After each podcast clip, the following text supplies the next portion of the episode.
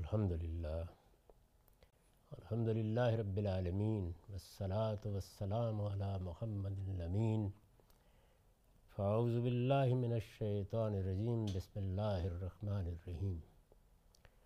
خواتین و حضرات، ہم میزان حصہ اول میں ایمانیات کے باب کا مطالعہ کر رہے ہیں۔ اس میں نبیوں پر ایمان زیر بحث ہے۔ نبوت کی حقیقت کیا ہے؟ اس بحث کا مطالعہ پچھلی نشست میں پائے تکمیل کو پہنچ گیا تھا۔ اس سے اگلا عنوان ہے نبی کی ضرورت۔ یعنی یہ کیا ہوا کہ اللہ تعالیٰ نے انسان کو پیدا کیا اور اس کے بعد یہ ضرورت پڑ گئی کہ ایک سلسلہ نبوت کا جاری کیا جائے۔ انسان کے بارے میں یہ سوال اس لیے پیدا ہوتا ہے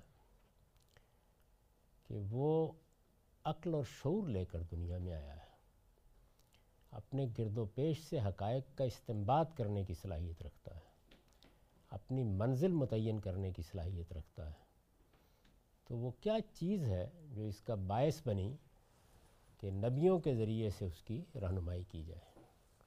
تو اس کے لیے ہمیں نبوت کی ضرورت کو سمجھنا ہے، نبی کی ضرورت۔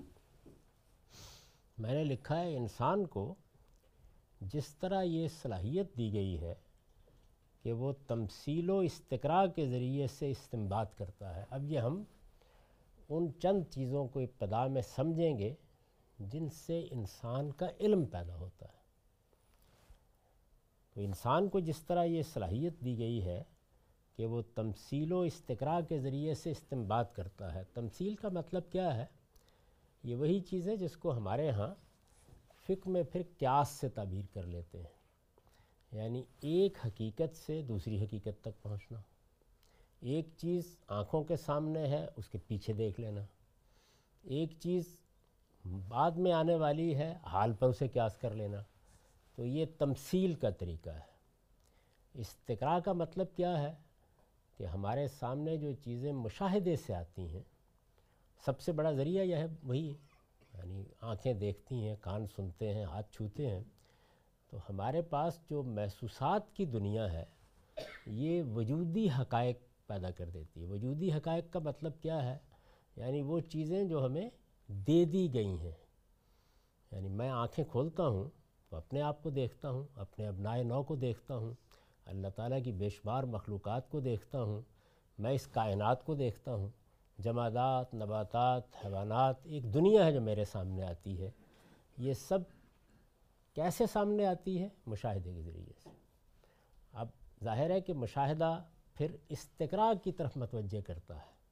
یعنی ہم ایک ایک چیز کا جائزہ لیتے چلے جاتے ہیں اور پھر جائزہ لے کر جب بہت سی چیزیں ہمارے سامنے آ جاتی ہیں تو اس سے علم کا استعمال کرنا شروع کر دیتے ہیں۔ یہ جو شماریات کا آپ کا علم ہے، یہ اسی کی ادنا صورت ہے۔ یعنی استقراء میں حقائق کا جائزہ لے کر ایک جامع تعبیر اختیار کی جاتی ہے۔ کیا چیز ہے جو ان سب کو باندھے ہوئے ہے؟ مثال کے طور پر اگر ہم نے دیکھا کہ زید بھی بولتا ہے، بکر بھی بولتا ہے، تو ہم نے کہا انسان حیوان ناطق ہے۔ تو یہ جو نتیجہ ہم نے نکالا ہے، یہ ظاہر ہے کہ مشاہدے سے نکالا ہے، لیکن کیسے نکال لیا؟ یعنی تمام انسانوں کا جائزہ لے کر نکالا۔ اب یہاں تمام کا لفظ ایک خاص معنی میں بولا جاتا ہے۔ یعنی ایسا تو نہیں ہوتا کہ ایک ایک آدمی کو آپ دیکھ لیتے ہیں، لیکن آپ کا یہ استقراء یعنی انسانوں کا عام مشاہدہ آپ کو اس نتیجے تک پہنچا دیتا ہے اور پھر اس کے بعد آپ سے کوئی یہ سوال بھی نہیں کرتا کہ آپ نے ایک ایک آدمی کو بولتے دیکھ لیا یعنی اس طرح سے ہم حقائق کا جائزہ لیتے، حقائق کو اپنے سامنے رکھتے، حقائق کی تقسیم کرتے، کیٹیگرائزیشن کرتے اور پھر اس سے نتیجے نکالتے ہیں۔ تو یہ جو ہمارا اس وقت جدید علم ہے، اس کی بنیاد ہی استقراء ہے۔ اس میں آپ نے دیکھا ہوگا کہ اس بات کی طرف بہت توجہ دلائی جاتی ہے۔ کہ اپنے گھر میں بیٹھ کر آپ ڈیڈکشن نہ کریں۔ پہلے حقائق کا جائزہ لیں۔ دیکھیں ڈیٹا کیا ہے آپ کے پاس۔ اس کو جمع کر کے جو نتیجہ نکالنے کا عمل ہے، ڈیٹا کو جمع کر کے اس کو منطق کی اصطلاح میں استقراء یا انڈکشن کہا جاتا ہے۔ تو انسان کو جس طرح یہ صلاحیت دی گئی ہے کہ وہ تمثیل و استقرا کے ذریعے سے استمباد کرتا ہے استمباد کرتا ہے، چیزوں کو انفر کرتا ہے، نتیجے نکالتا ہے۔ جزیات سے کلیات بناتا ہے۔ یعنی چیزیں ہمارے سامنے اجزاء میں ہوتی ہیں، لیکن اس سے ہم ایک کلیہ نکال لیتے ہیں۔ ایک ایسی چیز دریافت کر لیتے ہیں اس کے اندر سے جس کا اطلاق پھر سب کے پلٹ کے کرنا شروع کر دیتے ہیں۔ جیسے ابھی ہم نے انسان حیوان ناطق ہے، تو انسان کے بارے میں ایک کلیہ پیدا کر لیا۔ جزیات کا جائزہ لے کر یہ صلاحیت انسان کو دی گئی ہے۔ پھر ان سے جزیات پر حکم لگاتا ہے۔ یعنی یہ ترتیب بھی دولابی ہوتی ہے۔ جس طرح پہیہ گردش کرتا ہے، اس ترتیب کی نوعیت بھی ہوتی ہے۔ پہلے جزیات سے کلیہ نکالا جاتا ہے، پھر کلیے سے جزیات پر حکم لگانا شروع کر دیتے ہیں۔ یعنی جزیات کا جائزہ لیا اور ایک کلیہ دریافت کر لیا۔ جیسے افلاطون کو بھی جب ہم پڑھتے ہیں، تو وہ انسان کے اندر سے ایک کلی انسان دریافت کر لیتا ہے۔ اور پھر اس کو بنیاد بنا کر میرے اوپر، آپ کے اوپر حکم لگانا شروع کر دیتا ہے۔ جزیات سے کلیات بناتا ہے، پھر ان سے جزیات پر حکم لگاتا ہے۔ بدیہیات سے نظریات تک پہنچتا ہے۔ بدیہیات یعنی وہ آبویس چیزیں ایک پرائری نالج پہلے سے موجود ہے۔ آپ نے اس کو لے لیا، اب اس سے نظریات بننا شروع ہو جاتے ہیں۔ اگر آپ غور کر کے دیکھیں تو تمام بدیہات ہیں جو اگر پیچھے سے کھینچ لی جائیں تو سب نظریے فوراً ختم ہو جائیں گے یعنی وہ ساری عمارت منہدم ہو جائے گی۔ بنا بنایا کثر دڑام سے گر پڑے گا، تو بدیہات سے نظریات تک پہنچتا ہے اور نام محسوس کو محسوس پر قیاس کرتا ہے۔ یعنی جو چیزیں حواس کی گرفت میں آ رہی ہوتی ہیں، ان سے ایسی چیزوں کو قیاس کر لیتا جو حواس کی گرفت میں نہیں آتی۔ اگر آپ غور کر کے دیکھیں تو اب ہماری جو جدید سائنس ہے وہ بھی اسی صورتحال سے دو چار ہے یعنی ایسا نہیں ہے کہ کائنات ساری کی ساری محسوس کے دائرے میں آ گئی ہے۔ محسوس سے نام محسوس پر استدلال کیا جاتا ہے۔ دیکھا تو ہم نے صرف یہ ہے کہ کائنات ایک خاص رفتار سے پھیل رہی ہے۔ لیکن ریاضیاتی طور پر یہ اندازہ لگا لیا ہے کہ یہ پھیلاؤ اگر اس رفتار سے ہوا ہے تو بگ بینگ سے اب تک اتنے ارب سال۔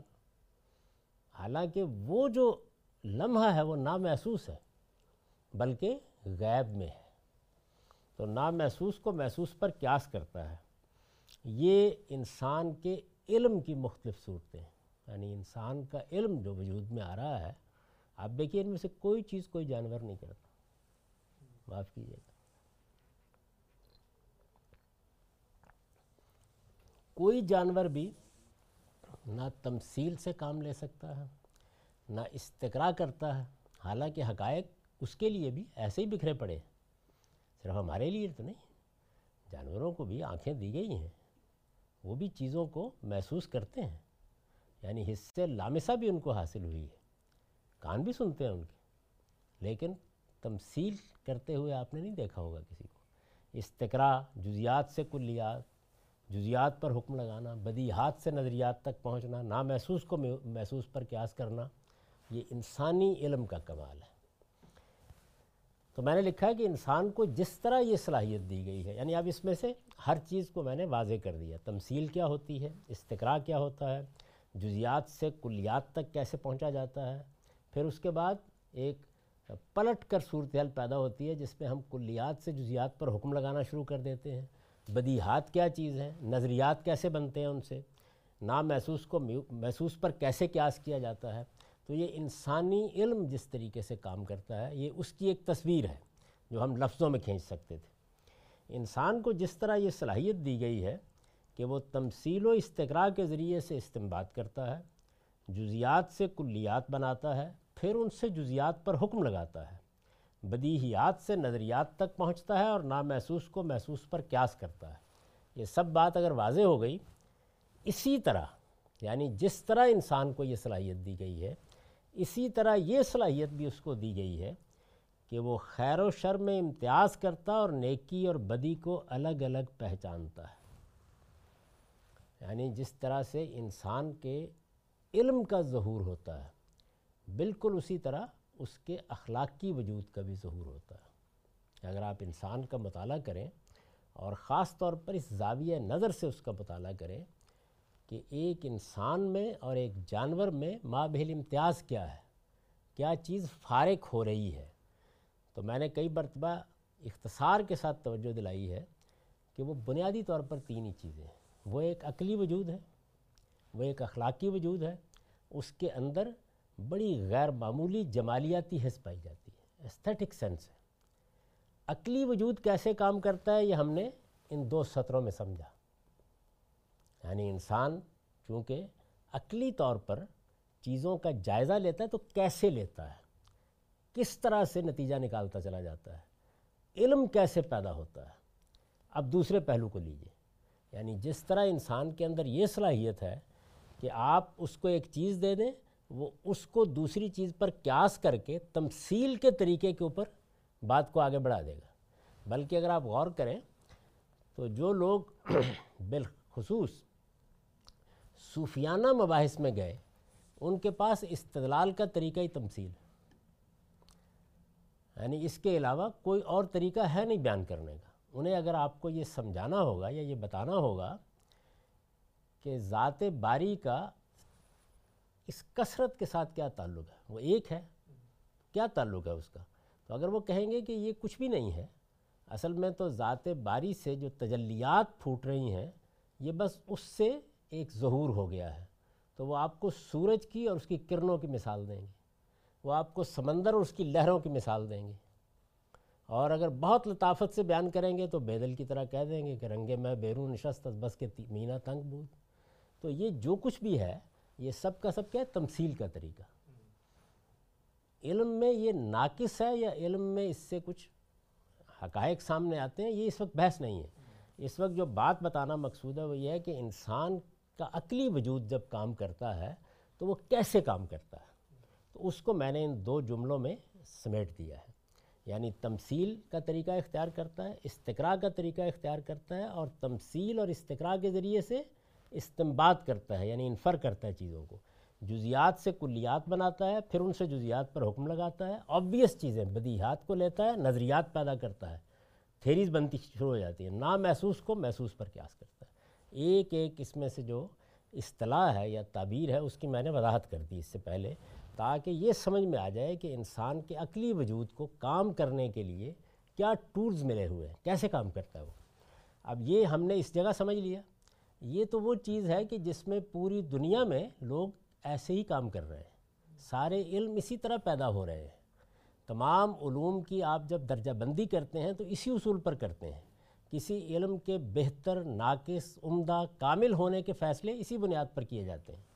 اسی طرح یعنی جس طرح انسان ایک عقلی وجود ہے اور وہ اپنے عقلی وجود کا اس طرح اظہار کرتا ہے، اسی طرح یہ صلاحیت بھی اس کو دی گئی ہے کہ وہ خیر و شر میں امتیاز کرتا اور نیکی اور بدی کو الگ الگ پہچانتا ہے۔ جس کو قرآن مجید نے ایک لفظ میں ادا کر دیا ہے کہ فعلحمہ فجورہ و تقوا و نفسم و ما صواہ اور انسان کی شخصیت جب ہم نے اس کو بنایا سنوارا، تو اس عمل کے دوران ہی میں فالحمہ فجورہ و تقوا ہم نے اس کے اندر یہ صلاحیت رکھ دی کہ یہ خیر و شر کو الگ الگ کر سکتا ہے۔ خیر و شر میں امتیاز کرنا یعنی جس طرح سے آپ ایک مثلث میں اور ایک چوکور صورت میں امتیاز کرنے کی صلاحیت لے کے پیدا ہوئے۔ وہ جو لائنیں کھینچی جاتی ہیں، وہ تو اصل میں اس کا ریاضیتی اظہار ہے۔ مثلث کا تصور کیا ہے، وہ آپ کے اندر حکم موجود ہے۔ تو آپ فوری طور پر دو صورتوں میں امتیاز کر لیتے ہیں۔ بالکل اسی طریقے سے نیکی اور بدی میں، خیر اور شر میں امتیاز کرتے ہیں۔ ظاہر ہے کہ یہ صلاحیت ایک اصول کے طور پر دی گئی ہے۔ چنانچہ اس وقت بھی اگر آپ دیکھیں تو پوری دنیا کا نظام اسی پر قائم ہے۔ یعنی ہم اگر آج اس سے محروم ہو جائیں، یہ واضح ہو جائے کہ نہیں، کسی کا گھر لوٹ لینا بھی کوئی بری بات نہیں ہے۔ ملاوٹ کر لینا بھی کوئی بری بات نہیں ہے۔ کسی کی گردن مار دینا بھی اس میں کیا ہے؟ آپ کو جوش آ گیا طبیعت میں آپ نے یہ کام کر ڈالا۔ نہیں، کچھ چیزیں ہیں کہ جن کو آپ کہتے ہیں کہ عالمگیر اخلاقیات کی حیثیت اختیار کر گئی ہیں۔ اس کے پیچھے بعض اوقات اگر آپ غور کر کے دیکھیں تو کوئی مذہبی تصور نہیں ہوتا، لیکن سارے انسان ان کو ماننے کے لیے تیار ہیں۔ انسانیت نے جب ایک عالمی نظام بنانے کی سوچی ہے تو سب سے پہلا فیصلہ کیا کیا ہے؟ سب سے پہلا فیصلہ یہ کیا ہے کہ انسانی حقوق کا ایک چارٹ وجود میں آنا چاہیے۔ اگر آپ غور کر کے دیکھیں تو انسانی حقوق کے اس چارٹر کی بنیاد کیا ہے؟ یہی عالمگیر اخلاقیات۔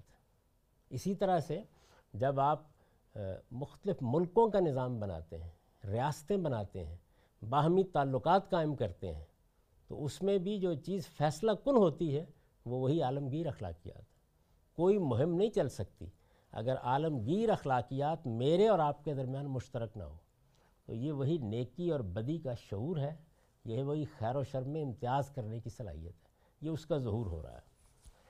بلکہ اس سے آگے بڑھ کر وہ اپنے پروردگار کی معرفت اور اس کی عدالت کے شعور سے بھی خالی نہیں ہے۔ یعنی نام کوئی بھی دے لے، لیکن انسان کو جیسے ہی توجہ دلائی جائے وہ اسی خیر و شر میں امتیاز اور نیکی اور بدی کو الگ الگ پہچاننے سے اس احساس تک بھی پہنچتا ہے کہ ہے کوئی ہستی جو میرے پیچھے موجود ہے اور مجھے شاید پیش ہونا ہوگا اس کے سامنے۔ یقینیات کا مرحلہ بعد کا ہے، لیکن یہ چیز انسان کے اندر موجود ہے۔ اس کے لیے اس کو آپ کہہ سکتے ہیں کہ ایک بلیونگ سیلف ہے جو وہ لے کے آیا ہے۔ یہ اس کے اندر پائی جاتی ہے۔ تو قرآن مجید نے ان دونوں کی طرف توجہ دلائی ہے۔ یعنی سورہ عراف میں یہ بتایا ہے کہ ہم نے انسان کو پیدا کیا تو یہ احساس اس کے اندر رکھ دیا کہ تمہارا ایک پروردگار ہے۔ اب یہ احساس ہمارے اندر کیسے نمودار ہوتا ہے وہ اس وقت اس بحث کا موضوع نہیں ہے۔ مقصد صرف یہ بتانا ہے کہ یہ چیزیں ہیں جو انسان اپنے اندر رکھتا ہے۔ علم کی دنیا ہے، وہ کیسے وجود پذیر ہوتی ہے؟ عالمگیر اخلاقیات کا شعور کیسے انسان کے اندر موجود ہے اور وہ کیسے اس کے وجود کا احاطہ کرتا ہے؟ یعنی ہمارے گھریلو معاملات سے لے کر، ہماری معیشت تک اور ہماری معیشت سے لے کر ہماری قومی اور پھر قومی سے آگے عالمی سیاست تک۔ جو چیز کنٹرول کر رہی ہے وہ عالمگیر اخلاقیات۔ قانون آپ بنا نہیں سکتے، کسی پر اس کو لاگو نہیں کر سکتے اگر اس کی اخلاقی بنیادیں موجود نہیں۔ تو یہ انسان کا وہ شعور ہے جو اس کو ایک اخلاقی وجود کی حیثیت سے دنیا سے متعلق کرتا ہے۔ ایک سوال۔ جی۔ جس طرح آپ نے عالمگیر اخلاقیات کا ذکر کیا کہ اس یہ کسی کسی بھی مذہب سے بالا تر ایک کوئی چیز ہے تو اس کا مطلب ہم یہ کہ سمجھ سکتے ہیں کہ اس عالمگیر اخلاقیات کی مرالٹی کو پھر مذہب کی ضرورت نہیں ہے۔ مذہب کیونکہ عموماً جو مذہبی لوگوں کا آرگیومنٹ یہ ہوتا ہے کہ آپ کو اخلاقیات یا مورالٹی کے لیے ریلیجن کی طرف جانا ضروری ہے، اس کے بغیر اس کی کوئی بیسس وہ ایک دوسری بحث ہے، وہ ہم آگے چل کے کریں گے اور اس سے پیچھے بھی ایک باب میں کر چکے ہیں اس کتاب میں۔ اگر ہم اس میں اس وقت جائیں گے تو اس دائرے سے بالکل نکل جائیں گے۔ یہاں جو بیان کرنا مقصود ہے وہ یہ ہے کہ انسان اندھا اور بہرا نہیں پیدا کیا گیا۔ یعنی بہت سی چیزوں کا شعور لے کے آیا ہے۔ جس طریقے سے علم کو پیدا کرنے کے لیے اسے کسی پیغمبر کی ضرورت نہیں پڑی۔ یعنی یہ کہ میں تمثیل سے کام لوں گا، میں استقرا کا طریقہ اختیار کروں گا، میں جزیات سے کلیات بناؤں گا، یہ صلاحیت اس کے اندر موجود ہے اور اس کا ظہور ہو جاتا ہے۔ اسی طرح عالمگیر اخلاقیات بھی ایک مانی ہوئی حقیقت ہے، بحث کیا پیدا ہوتی ہے؟ بحث یہ پیدا ہوتی ہے کہ یہ جو اخلاقی شعور ہے، کیا انسان نے یہ اس دنیا میں باہمی تعامل سے اخذ کیا ہے یا یہ وہ لے کر آیا ہے اپنے اندر؟ یعنی بحث صرف یہ ہے، اس وقت کے انسان کے بارے میں بحث ہی نہیں ہے۔ اس وقت کا انسان ان چیزوں کے بارے میں پوری طرح مطمئن ہے، وہ یہ بحث یہ پیدا ہو جاتی ہے، اس میں پھر یہ ضرورت پڑتی ہے، بالکل اسی طرح۔ جیسے میں نے ایک دن یہ سوال کیا تھا کہ ویسے تو سارے انسان اس وقت یہ کہتے ہیں کہ رنگ، نسل، مذہب کسی بنیاد پر انسانوں کے مابین تفریق نہیں ہونی چاہیے۔ کہتے ہیں نا یہ بات، اس کی اگر کوئی علمی اساس دریافت کرے، کیا ہے؟ اس کے لیے آپ کو اس حقیقت کے ادراک کی ضرورت ہے کہ ہمارا ماں باپ ایک ہے۔ اگر ہم اپنی اوریجن میں مختلف ہو گئے ہیں، تو عقلی اور علمی طور پر پھر درجہ بندی ہو جائے گی۔ کیونکہ مجھے اگر بکری بھی اور بھیڑ بھی آدم ہی کی اولاد ہے، تو مارنے کا حق ختم ہو جائے تو جب تک آپ اس کی اوریجن کو ایک جگہ سے نہیں لائیں گے، اس وقت تک انسانوں کے درمیان تفریق کی علمی اور اخلاقی بنیاد فراہم نہیں ہو سکتی۔ یہ وہ الگ بحث ہے، یہ ہم کریں گے اپنے وقت کے اوپر جا کے انشاءاللہ شاء اس وقت یہ بتانا مقصود تھا، یہ تو ایک تمہیدی بات ہے، اس لیے کہ ہم جس طرف بڑھ رہے ہیں وہ نبوت ہے۔ تو میں نے یہ عرض کیا کہ یہ جو چیزیں ہیں یعنی خیر و شر میں امتیاز کرنا، نیکی اور بدی کو الگ کرنا چیزوں کو الگ الگ کر کے سمجھنا یا اس تصور تک پہنچ جانا کہ میں ایک مخلوق ہوں، کوئی خالق ہونا چاہیے میرا۔ یہ وہ چیزیں ہیں کہ جن کے لیے انسان کو کسی خارجی ہدایت کی ضرورت نہیں تھی۔ اگر معاملہ اتنا ہی ہوتا تو یہ سب انسان کے پاس موجود ہے اور تھوڑے بہت تبادلہ خیالات سے ہم شاید حقائق تک پہنچ ہی جاتے۔ تصورات میں غلطی ہوتی اطلاق میں غلطی ہوتی، اس کی بنیاد پر کوئی نظم بنانے میں غلطی ہوتی یہ چیزیں انسان لے کے آیا ہے۔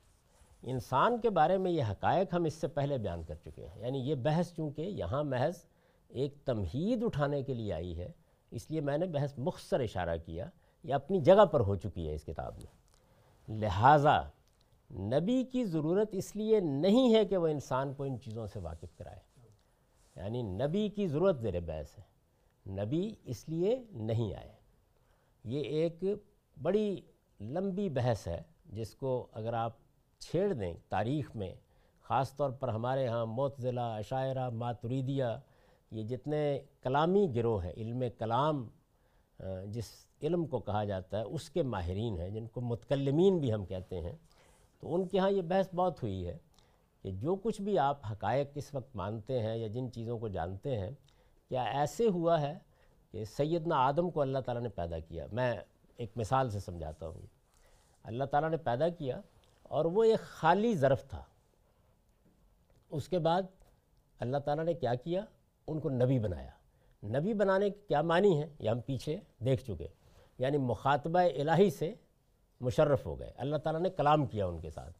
کلام کر کے ان کو جزیات سے لے کے کلیات تک وہ سب باتیں بتائیں جن کو آج آپ عالمگیر اخلاقیات کہتے ہیں۔ بلکہ اس سے بھی آگے ان کو علم بھی دے دیا گیا۔ ایک تصور یہ ہے کہ کسی چیز کے بارے میں بھی آپ کوئی رائے نہیں قائم کر سکتے تھے، آدم بھی نہیں کر سکتے تھے۔ بلکہ یہ نبوت ہے جس نے آ کے ان کو اخلاقی شعور دیا ہے، جس نے آ کے ان کو خدا کی معرفت بخشی ہے۔ یہ ایک نقطہ نظر ہے۔ دوسرا نقطہ نظر یہ ہے کہ ایسے نہیں ہوا۔ آدم کوئی خالی ظرف لے کے نہیں آئے۔ آدم انسان کی حیثیت سے وہ سب کچھ لے کے آئے ہیں جس کو ہم نے اس سے پیچھے پڑھ لیا۔ نبی کی ضرورت اس لیے نہیں تھی کہ آدم کے اس خالی ظرف کو بھر دیا جائے یا انہیں پہلی مرتبہ نبی آ کے یہ بتائے کہ جھوٹ بری چیز ہے اور سچائی اچھی چیز ہے یا تمہیں دیانت اختیار کرنی چاہیے۔ یہ نبوت اس لیے نہیں ہے، یہ چیزیں تو وہ لے کے آئے ہیں یعنی اللہ تعالیٰ نے یہ دے دی ہیں۔ اب جب ہم یہ دوسری بات کہتے ہیں تو یہ محض اپنے قیاس کی بنیاد پر نہیں کہتے، بلکہ اس کے تمام مقدمات خود قرآن مجید نے واضح کر دی ہیں۔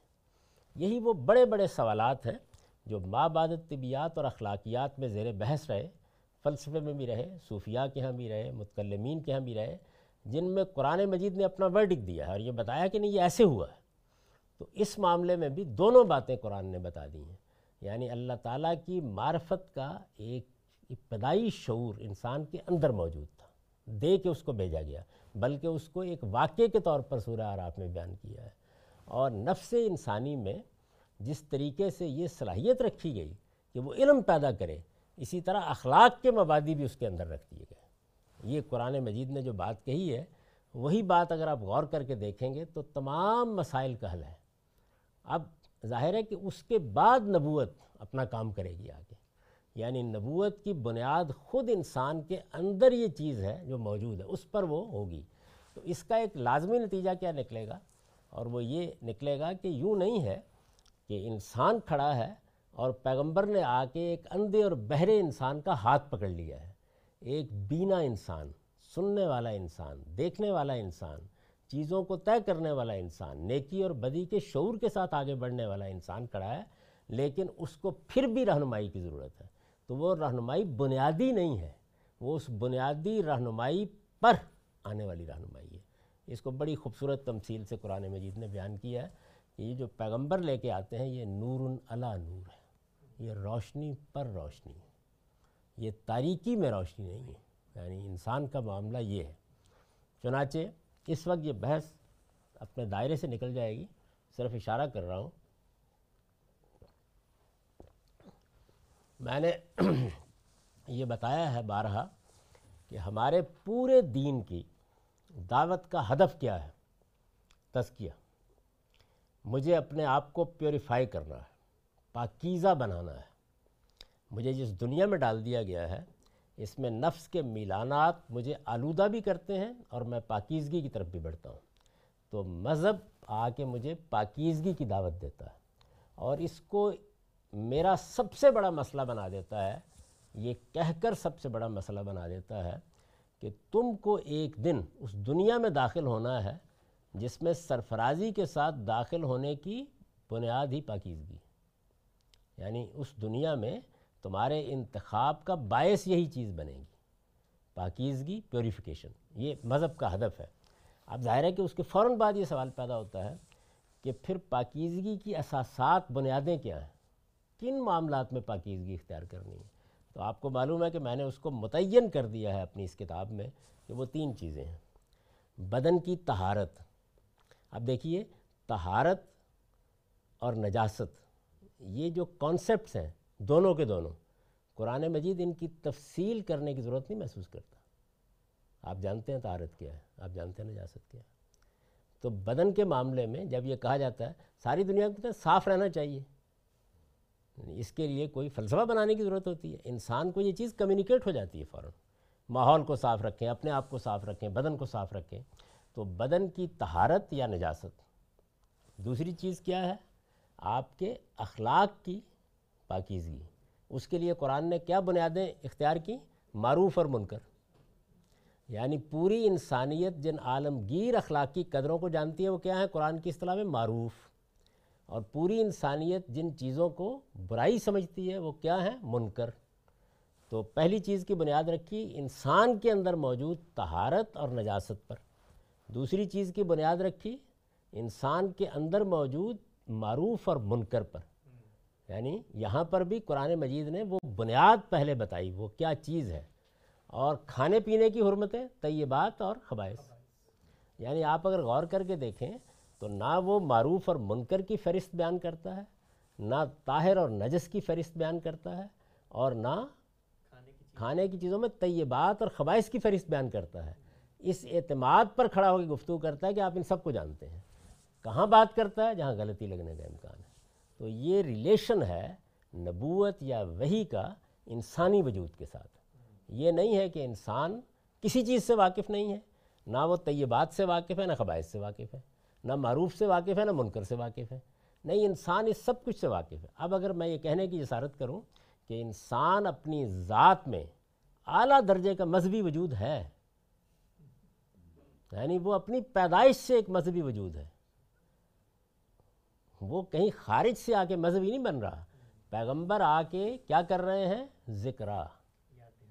تو ذکرہ تذکیرہ یاد دلاؤ اس کو کہ یہ کیا ہے؟ یعنی میں فراموش کر دیتا ہوں۔ ایسا ہوتا ہے نا، کوئی فلسفہ آ جاتا ہے، کوئی فکر آ جاتی ہے، کہیں تقاصل آ جاتا ہے، کہیں غفلت آ جاتی ہے، تو میں پاکیزگی کو فراموش کر بیٹھتا ہوں۔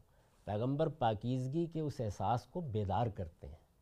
مجھے بتاتے ہیں آ کے تو اس وجہ سے جو نبوت کی تعلیم ہے، اس کو ذکرہ کہا گیا ہے، تذکیر، یاد دہانی، وہ خارج کی چیز نہیں ہے جو آ جاتی ہے۔ تو ریلیشن کیا ہوا؟ یعنی پیغمبری کا ریلیشن یہ نہیں ہے کہ ایک اندھی اور بحری جانور قسم کی کوئی چیز ہے جس کو آ کے پہلی بار اللہ کے پیغمبروں نے بتایا کہ دیکھو جھوٹ بری چیز نہیں، تین چیزوں پر مذہب کی پوری دعوت کھڑی ہے۔ نجاست اور طہارت بدن سے متعلق، معروف اور منکر اخلاق سے متعلق، طیبات اور خبائص کھانے پینے کی چیزوں متعلق، خور و نوش سے متعلق۔ ساری تعلیم اسی پر کھڑی ہے۔ اور انسانی وجود متعلق ہوتا ہے انہی تینوں چیزوں سے، اپنے وجود سے۔ تو اب اس کو پڑھیے کہ انسان کے بارے میں یہ حقائق ہم اس سے پہلے بیان کر چکے ہیں۔ یہ وہ جو اوپر چار سطرے ہیں، ان میں انسان کا علمی وجود کیسے کام کرتا ہے اور اس کا اخلاقی وجود کس طرح کام کرتا ہے، اس کو بیان کر دیا۔ انسان کے بارے میں یہ حقائق ہم اس سے پہلے بیان کر چکے ہیں۔ لہٰذا نبی کی ضرورت اس لیے نہیں ہے کہ وہ انسان کو ان چیزوں سے واقف کرائے۔ یہ سب چیزیں تو اس کی خلقت کا حصہ اور اس کی تخلیق کے پہلے دن ہی سے اس کی فطرت میں ودیت ہے۔ یعنی یہ انسان کے وجود کا بیان ہے۔ یہ جو چیزیں بھی آپ کے سامنے میں نے رکھی ہیں، خواہ وہ علم کے پہلو سے ہوں، خواہ وہ اخلاق کے پہلو سے ہوں، یہ تو انسان ہے۔ جب آپ انسان کو انسان کہتے ہیں، تو وہ کیا ہے؟ وہ ایک اخلاقی وجود ہے۔ اور جب وہ ایک اخلاقی وجود ہے، تو اصل میں ایک مذہبی وجود ہے۔ اس لیے اسی کے اوپر ساری بنیاد قائم کی گئی ہے۔ لہٰذا نبی کی ضرورت اس لیے نہیں ہے کہ وہ انسان کو ان چیزوں سے واقف کرائے، یہ سب چیزیں تو اس کی خلقت کا حصہ اور اس کی تخلیق کے پہلے دن ہی سے اس کی فطرت میں ودیت ہے یعنی اس کے اندر ڈال دی گئی ہیں۔ قرآن کی جو آیت سر عنوان ہے، اس سے واضح ہے، یہ یعنی پیچھے آپ نے دیکھا کہ اس کتاب میں میں یہ کرتا ہوں کہ جب ایک باب شروع ہوتا ہے تو اس میں قرآن مجید کے اس مقام کا انتخاب کر کے اس آیت کو یا ان آیات کو سر عنوان بنا دیتا ہوں، جن میں بنیادی طور پر وہ مسئلہ زیر بحث ہوتا ہے۔ پھر آگے اس کی تفصیل ہونا شروع ہو جاتی ہے۔ یہ سب چیزیں تو اس کی خلقت کا حصہ اور اس کی تخلیق کے پہلے دن ہی سے اس کی فطرت میں ودیت ہے، اس کے اندر ڈال دی گئی ہیں۔ قرآن کی جو آیت سر عنوان ہے، اس سے واضح ہے کہ یہ چیزیں، یہ ضرورت یعنی نبی کی ضرورت، ان چیزوں سے واقف کرانے کے لیے نہیں۔ بلکہ دو وجوہ سے پیش آئی ہے۔ یعنی اب ہم نبی کی ضرورت کو متعین کر رہے ہیں کہ یہ خیال نہیں کرنا چاہیے کہ نبی نے آ کے آپ کو بنیادی اخلاقیات سے آشنا کرنا ہے، نبی نے آ کے آپ کو طیبات اور خبائص کا فرق بتانا ہے۔ یہ انسان کو اللہ تعالیٰ نے دے رکھا ہوا ہے، موجود ہے اس کے اندر۔ تو دو وجوہ ہیں کہ نبوت کی ضرورت پیش آئی۔ سوال یہ تھا کہ نبوت کی ضرورت کیوں ہے؟ وہیں کیوں نہیں چھوڑ دیا گیا؟ اولاً پہلی وجہ کیا ہے؟ اتمام ہدایت کے لیے۔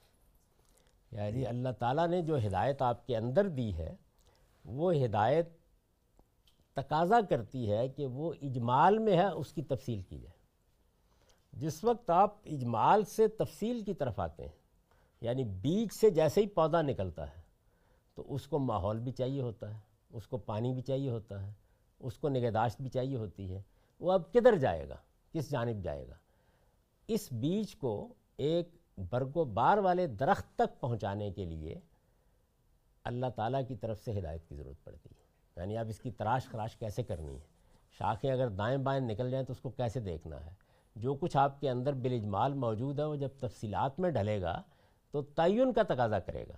یہ بالکل ایسے ہے کہ بنیادی اخلاقی تصورات پوری پارلیمنٹ کے سامنے بھی موجود ہیں اور اقوام متحدہ کے سامنے بھی موجود ہیں۔ ان پر قانون سازی کرنی یہ انسانوں نے کام کرنا ہے۔ تو قانون سازی کیا ہے؟ وہ بنیادی تصورات جو آپ کے پاس موجود ہیں، ان کو اب ایک عملی نوعیت کے قاعدے میں ڈالنا ہے۔ تو یہ کیا چیز ہے؟ یہ اصل میں کسی نئے تصور کو پیدا کرنے کا عمل نہیں ہے، بلکہ اس تصور کو زندگی سے ریلیٹ کرنا ہے۔ تو جس طرح سوسائٹی میں اس کے لیے قوانین اور ضابطوں کی ضرورت پڑتی ہے، اسی طرح اللہ تعالیٰ کی وہ ہدایت جو اس نے اندر دے رکھی ہوئی ہے، جب وہ زندگی کے ساتھ متعلق ہوتی ہے، تو تفصیلات کو متعین کرنے کی ضرورت پڑتی ہے اور وہ کیسے برگ و بار لائے گی، اس کا راستہ متعین کرنا۔ اس کو قرآن اپنی اصطلاح میں کہتا ہے، اتمام نعمت یا اتمام ہدایت۔ یعنی ہدایت موجود ہے، اس کو مکمل کر دینا، پورا کر دینا۔ اچھا اس بیج نے، آپ اس بیج کو بو دیں گے، وہ انسانی فطرت میں بو دیا گیا ہے۔ اس نے اپنے آپ کو بڑھانا ہے، وہ نکلے گا باہر، لیکن ہو سکتا ہے جھاڑ جنکار بن کے رہ جائے۔ ہو سکتا ہے وقت پر اس کی پرداخت نہ ہو تو پھل نہ آئے۔ تو جس طرح ایک درخت کو یعنی بیج کے اندر پورا درخت موجود ہے، اس کو پھوٹنے کے لیے، نشو و نما پانے کے لیے، ساخت پرداخت کے لیے آپ کی ضرورت ہے، انسان کی ضرورت ہے۔ وہ اس کو باغ و بہار بناتا ہے۔ بالکل اسی طرح سے میرے اندرونی وجود میں جو حقائق ودیت کی گئے کیے گئے ہیں، ان کو میری زندگی سے متعلق ہونے اور میری اصل منزل تک مجھے پہنچانے کے لیے اسی طرح کی ساخت پرداخت کی ضرورت ہے۔ وہ کون کرتا ہے؟ نبی۔ تو اس کو اتمام ہدایت سے تعبیر کیا گیا ہے۔ یعنی وہ باغبان ہے اصل میں۔ یہ نہیں کہ وہ کسی بیج کو بنانے والا ہے، وہ تو موجود ہے اندر۔ لیکن وہ بتائے گا آپ کو کہ یہ درخت اس میں سے پھوٹا ہے، اس کی شاخوں کو کیسے تراشنا ہے، اس کو پانی کیسے دینا ہے اس کی نشو و نما کے لیے کیا اہتمام کرنا ہے؟ یہ اگر فضا میں جائے گا تو کیا مسائل پیش آئیں گے؟ اس کو برگ و بار لانے ہیں تو اس کے لیے تمہاری کیا ضرورتیں ہیں؟ تو یہ پیغمبر آ کے بتاتے ہیں۔ اس کو اصطلاح میں کہا جاتا ہے اتمام ہدایت۔ یعنی جو اندر موجود ہے، اس کو پایا تکمیل تک پہنچانے کا عمل، پورا کر دینے کا عمل۔ قرآن مجید کہتے ہیں یتم نعمت ہو اللہ اپنی نعمت پوری کر دے۔ تو نعمت اندر موجود ہے، پوری پیغمبر کے ذریعے سے ہوتی ہے۔ اولاً اتمام ہدایت کے لیے۔ چھوٹا سا سوال اس میں کہ اسی تناظر میں ہمیں دیکھنا چاہیے جہاں قرآن کہتا ہے کہ پہلے سب لوگ ہدایت پر تھے پھر جب وہ بھٹکنے لگے تو تب اللہ تعالیٰ نے پھر نبی بھیجے قوم پے در پے نبوت اس کے بعد شروع ہوئی۔ یعنی پہلے مرحلے میں بھی دونوں کام کیے گئے۔ آدم کو پیدا کیا گیا تو وہ یہ شعور لے کر پیدا ہوئے اخلاقیات کا شعور۔ خیر و شر میں امتیاز کی صلاحیت لے کے پیدا ہوئے۔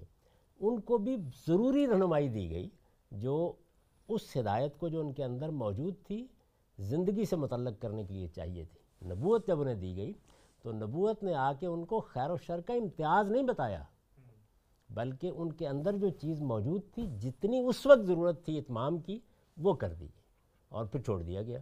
تو قرآن مجید کہتا ہے کہ پھر ایک لمبا عرصہ ایسا گزرا جس میں کوئی رہنمائی کی ضرورت نہیں پڑی۔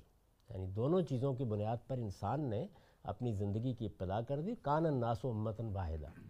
کوئی اختلاف نہیں تھا، پھر اختلافات پیدا ہونا شروع ہوئے۔ تو اب یہ ضرورت محسوس ہوئی کہ وہ جو ابتدا میں یعنی اللہ تعالیٰ نے جو اہتمام کیا تھا، وہ ابتدائی میں پورا کر دیا تھا۔ اندر ودیت کر دیا، باہر سے پیغمبری دے دی، پورا ہو گیا۔ لیکن اب اختلافات پیدا ہو گئے تو پھر نبی آئے اور انہوں نے آ کے پھر یاد دہانی کرانی شروع کی۔ تو وہ یاد دہانی کا عمل ہے جو پھر ہو رہا ہے۔ فباس اللہ النبین مبشرین و منظرین اولاً اتمام ہدایت کے لیے یعنی دو وجوہ سے پیغمبری کی ضرورت پیش آئی ہے۔ اولاً اتمام ہدایت کے لیے یعنی انسان کی فطرت میں جو کچھ بالاجمال ودیت ہے یعنی وہ بیج کی طرح ودیت ہے۔ اجمالی طور پر جو چیز اندر رکھی گئی ہے، جو کچھ بالاجمال ودیت ہے اور جو کچھ وہ ہمیشہ سے جانتا ہے، اس کی یاد دہانی کی جائے۔ اتمام ہدایت میں ایک پہلو کیا ہے؟ جو کچھ اندر موجود ہے، اگر اس پر گرد و غبار پڑ گیا ہے، انسان فراموش کر بیٹھا ہے، نسیان میں مبتلا ہو گیا ہے، تو اس کی یاد دہانی کی جائے، یاد دلایا جائے۔ اور اس کی ضروری تفصیلات کے ساتھ اس کے لیے یعنی انسان کے لیے، اسے بالکل متعین کر دیا جائے۔ تو یہ چیز ہے جس کے لیے پیغمبر آئے ہیں۔ چنانچہ سورہ انبیاء کی تہتر آیت میں فرمایا ہے وہ جالنا ہوں امتیں یہدون اب امرنا یعنی یہ جو پیغمبر ہیں، اور ہم نے ان کو امامت عطا فرمائی کہ ہماری ہدایت کے مطابق دنیا والوں کی رہنمائی کرتے تھے۔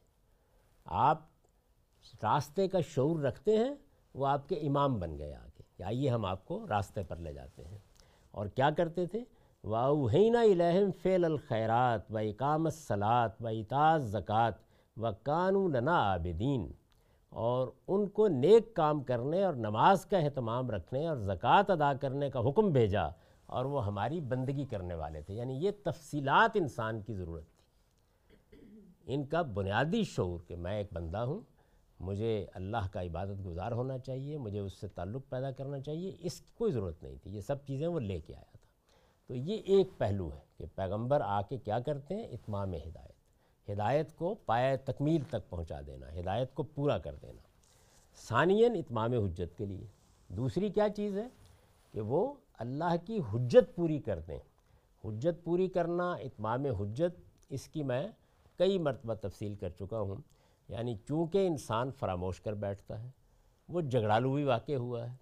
بعض موقعوں کے اوپر بدی حقائق کو نظر انداز کر دیتا ہے۔ اس کی خواہشات کا اس پر غلبہ ہو جاتا ہے۔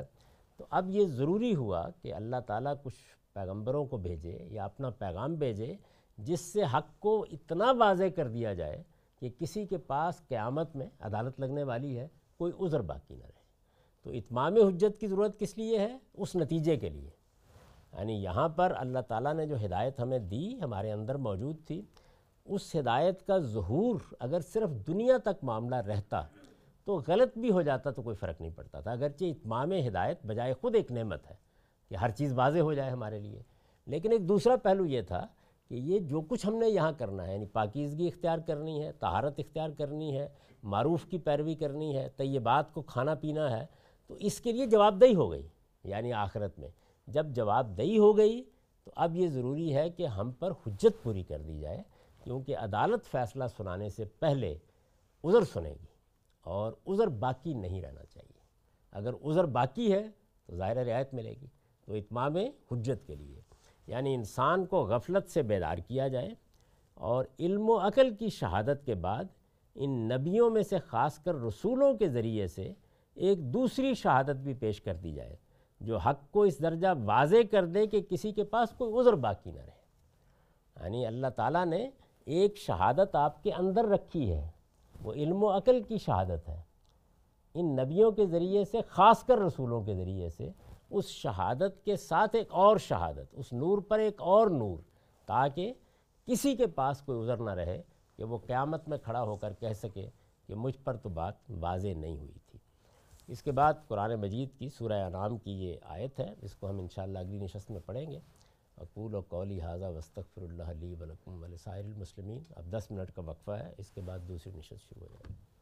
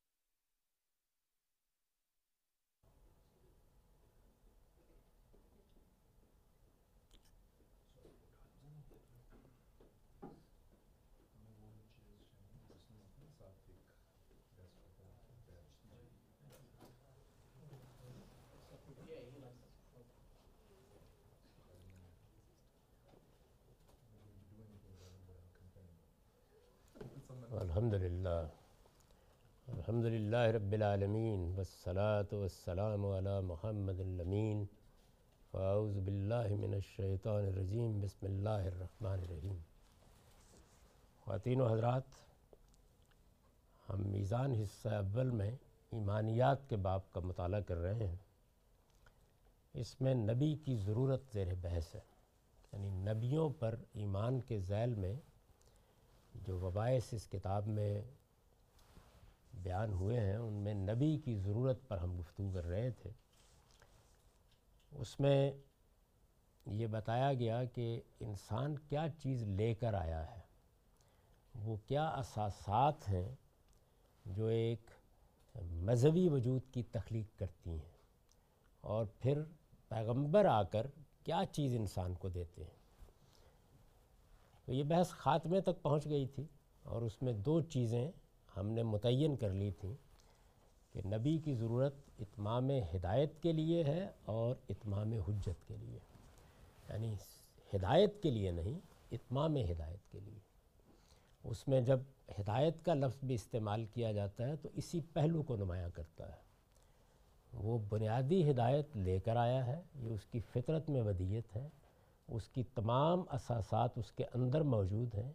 یہ بیج اس میں ڈال دیا گیا ہے۔ اب آ کے اس کو انسانی زندگی سے متعلق کرنا ہے۔ تو یہاں کیا ضرورت پیش آئے گی؟ انسان کی فطرت میں جو چیز بالاجمال ودیت ہے یعنی جس کا بیج بو دیا گیا ہے، جو اندر الہام کر دی گئی ہے اور جس کو وہ ہمیشہ سے جانتا ہے، اس کی یاد دہانی کی جائے۔ دنیا کی زندگی میں ہمارا ماحول، ہمارے حالات، ہمارا گرد و پیش اس پر پردہ ڈال دیتا ہے، اس پر گرد آ جاتی ہے۔ انسان اس سے غفلت میں چلا جاتا ہے۔ تو پہلی چیز کیا ہے؟ ذکرہ، تذکیر یعنی یاد دہانی کی جائے۔ یہ یاد دہانی اس ہدایت کو پہلی مرتبہ متعارف نہیں کراتی، پہلے سے موجود ہدایت کو یاد دلاتی ہے۔ اور پھر اس کی تفصیلات کی ضرورت ہوتی ہے۔ جیسے میں نے مثال دی تھی کہ اب بیج تو ہے، لیکن درخت نے برگ و بار لانے تک پہنچنا ہے۔ اس میں بہت سی چیزوں کی ضرورت ہے۔ تو جس طرح انسان اس درخت کی نشو و نما میں، اس کی ساخت پرداخت میں، اس کو آگے بڑھانے میں، اس کو پھل یا پھولوں تک پہنچانے میں کردار ادا کرتا ہے۔ اسی طریقے سے پیغمبر بھی ہمارے اندر جو ہدایت موجود ہے، اس کو اتمام تک پہنچاتے ہیں۔ پایا تکمیل تک پہنچاتے ہیں، اسی کو قرآن مجید یتمہ نعمت ہو کے الفاظ میں بیان کرتا ہے، نعمت کا اتمام کر دیا جائے۔ یہ بات ایک ہوئی اور دوسری اتمام حجت۔ یعنی چونکہ یہ جو کچھ بھی ہدایت ہمارے اندر بدیت ہے اور اس کو جب تفصیلات میں بدلنا ہے، تو ہماری زندگی میں علم کو بھی وجود میں آنا ہے اور عمل کا ظہور بھی ہونا ہے۔ یہ دونوں چیزیں اگر اسی دنیا تک متعلق ہوتی تو پھر کسی چیز کی ضرورت نہیں تھی۔ ہم کوئی غلطی کرتے تو اس کا نتیجہ بھی یہاں بھگت لیتے۔ صحیح رویہ اختیار کرتے تو اس کے نتائج بھی سامنے آ جاتے۔ لیکن چونکہ ہم جو کچھ دے کر بھیجے گئے ہیں، اس سے متعلق ایک امتحان میں ڈال دیے گئے ہیں۔ اور اس امتحان کا نتیجہ اللہ پروردگار عالم کی عدالت میں نکلنے والا ہے۔ اس وجہ سے یہ ضروری ہوا کہ انسان پر حجت پوری کر دی جائے یعنی اس سے پہلے کہ وہ عدالت میں بلایا جائے، اس سے پہلے کہ نتیجہ سنایا جائے، اس پر حجت پوری کر دی جائے، تو یہ دوسری چیز کیا ہے؟ اتمام حجت۔ یعنی ویسے تو جو اندر ودیت کیا گیا ہے، وہ بھی خدا کی حجت۔ ہے جو کچھ مجھے علم و عقل سے استمباد کر کے ملتا ہے، وہ بھی خدا کی حجت ہے۔ جو کچھ انفس و آفاق میں میرے سامنے آتا ہے میں اگر بیدار ذہن کے ساتھ اس کو دیکھوں تو وہ بھی میرے پروردگار کی حجت ہے۔ لیکن خود پروردگار کی طرف سے نبیوں کے ذریعے سے اس حجت کو اس طرح پورا کر دیا جائے کہ پھر کسی شخص کے پاس کوئی عذر پیش کرنے کے لیے نہ رہے۔ تو یہ پیغمبری یا نبوت کا سلسلہ ان دو وجوہ سے شروع کیا گیا۔ اتمام ہدایت اور اتمام حجت۔ میں نے عرض کیا تھا کہ اس میں سورہ انعام کی آیت ایک سو تیس اکتیس میں پوری بات بیان کر دی گئی ہے۔ ارشاد فرمایا، یا معاشر الجن والانس علم یاتکم رسول منکم یکسون علیکم آیاتی و ینظرونکم لقاء یومکم حاضا کالو شہدنا علا انفسنا و غرتم الحیات الدنیا و شہد علا انفسم انہم کانو کافرین۔ زار کا لم یکر رب کا محلق القرآب ظلم واہلوحا غافلون۔ یعنی قیامت کی جو عدالت ہے، اس میں یہ حجت کس طرح سامنے آئے گی؟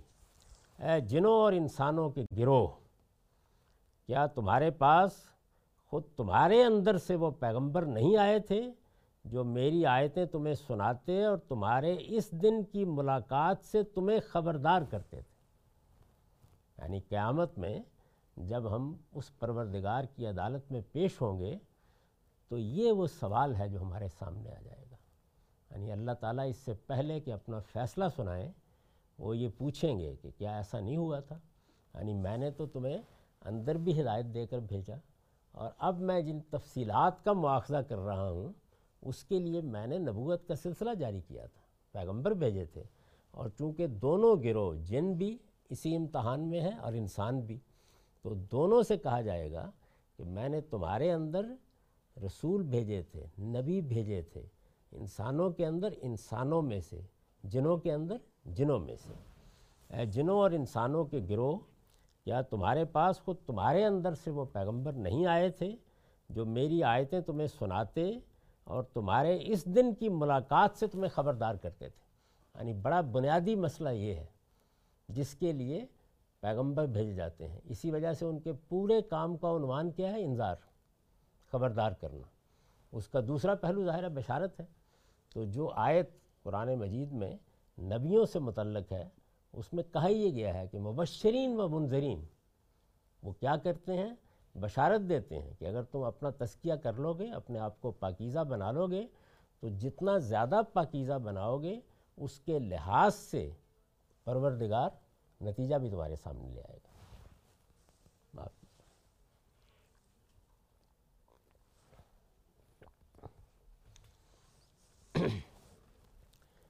میں نے عرض کیا تھا کہ جو ضرورت پیش آئی ہے، وہ اس وجہ سے آئی ہے اتمام حجت کی کہ ہمیں ایک دن وہاں حاضر ہونا ہے، پیشی ہونی ہے وہاں پہ اور نتیجہ نکلنا ہے۔ تو خبردار کرنا ضروری تھا۔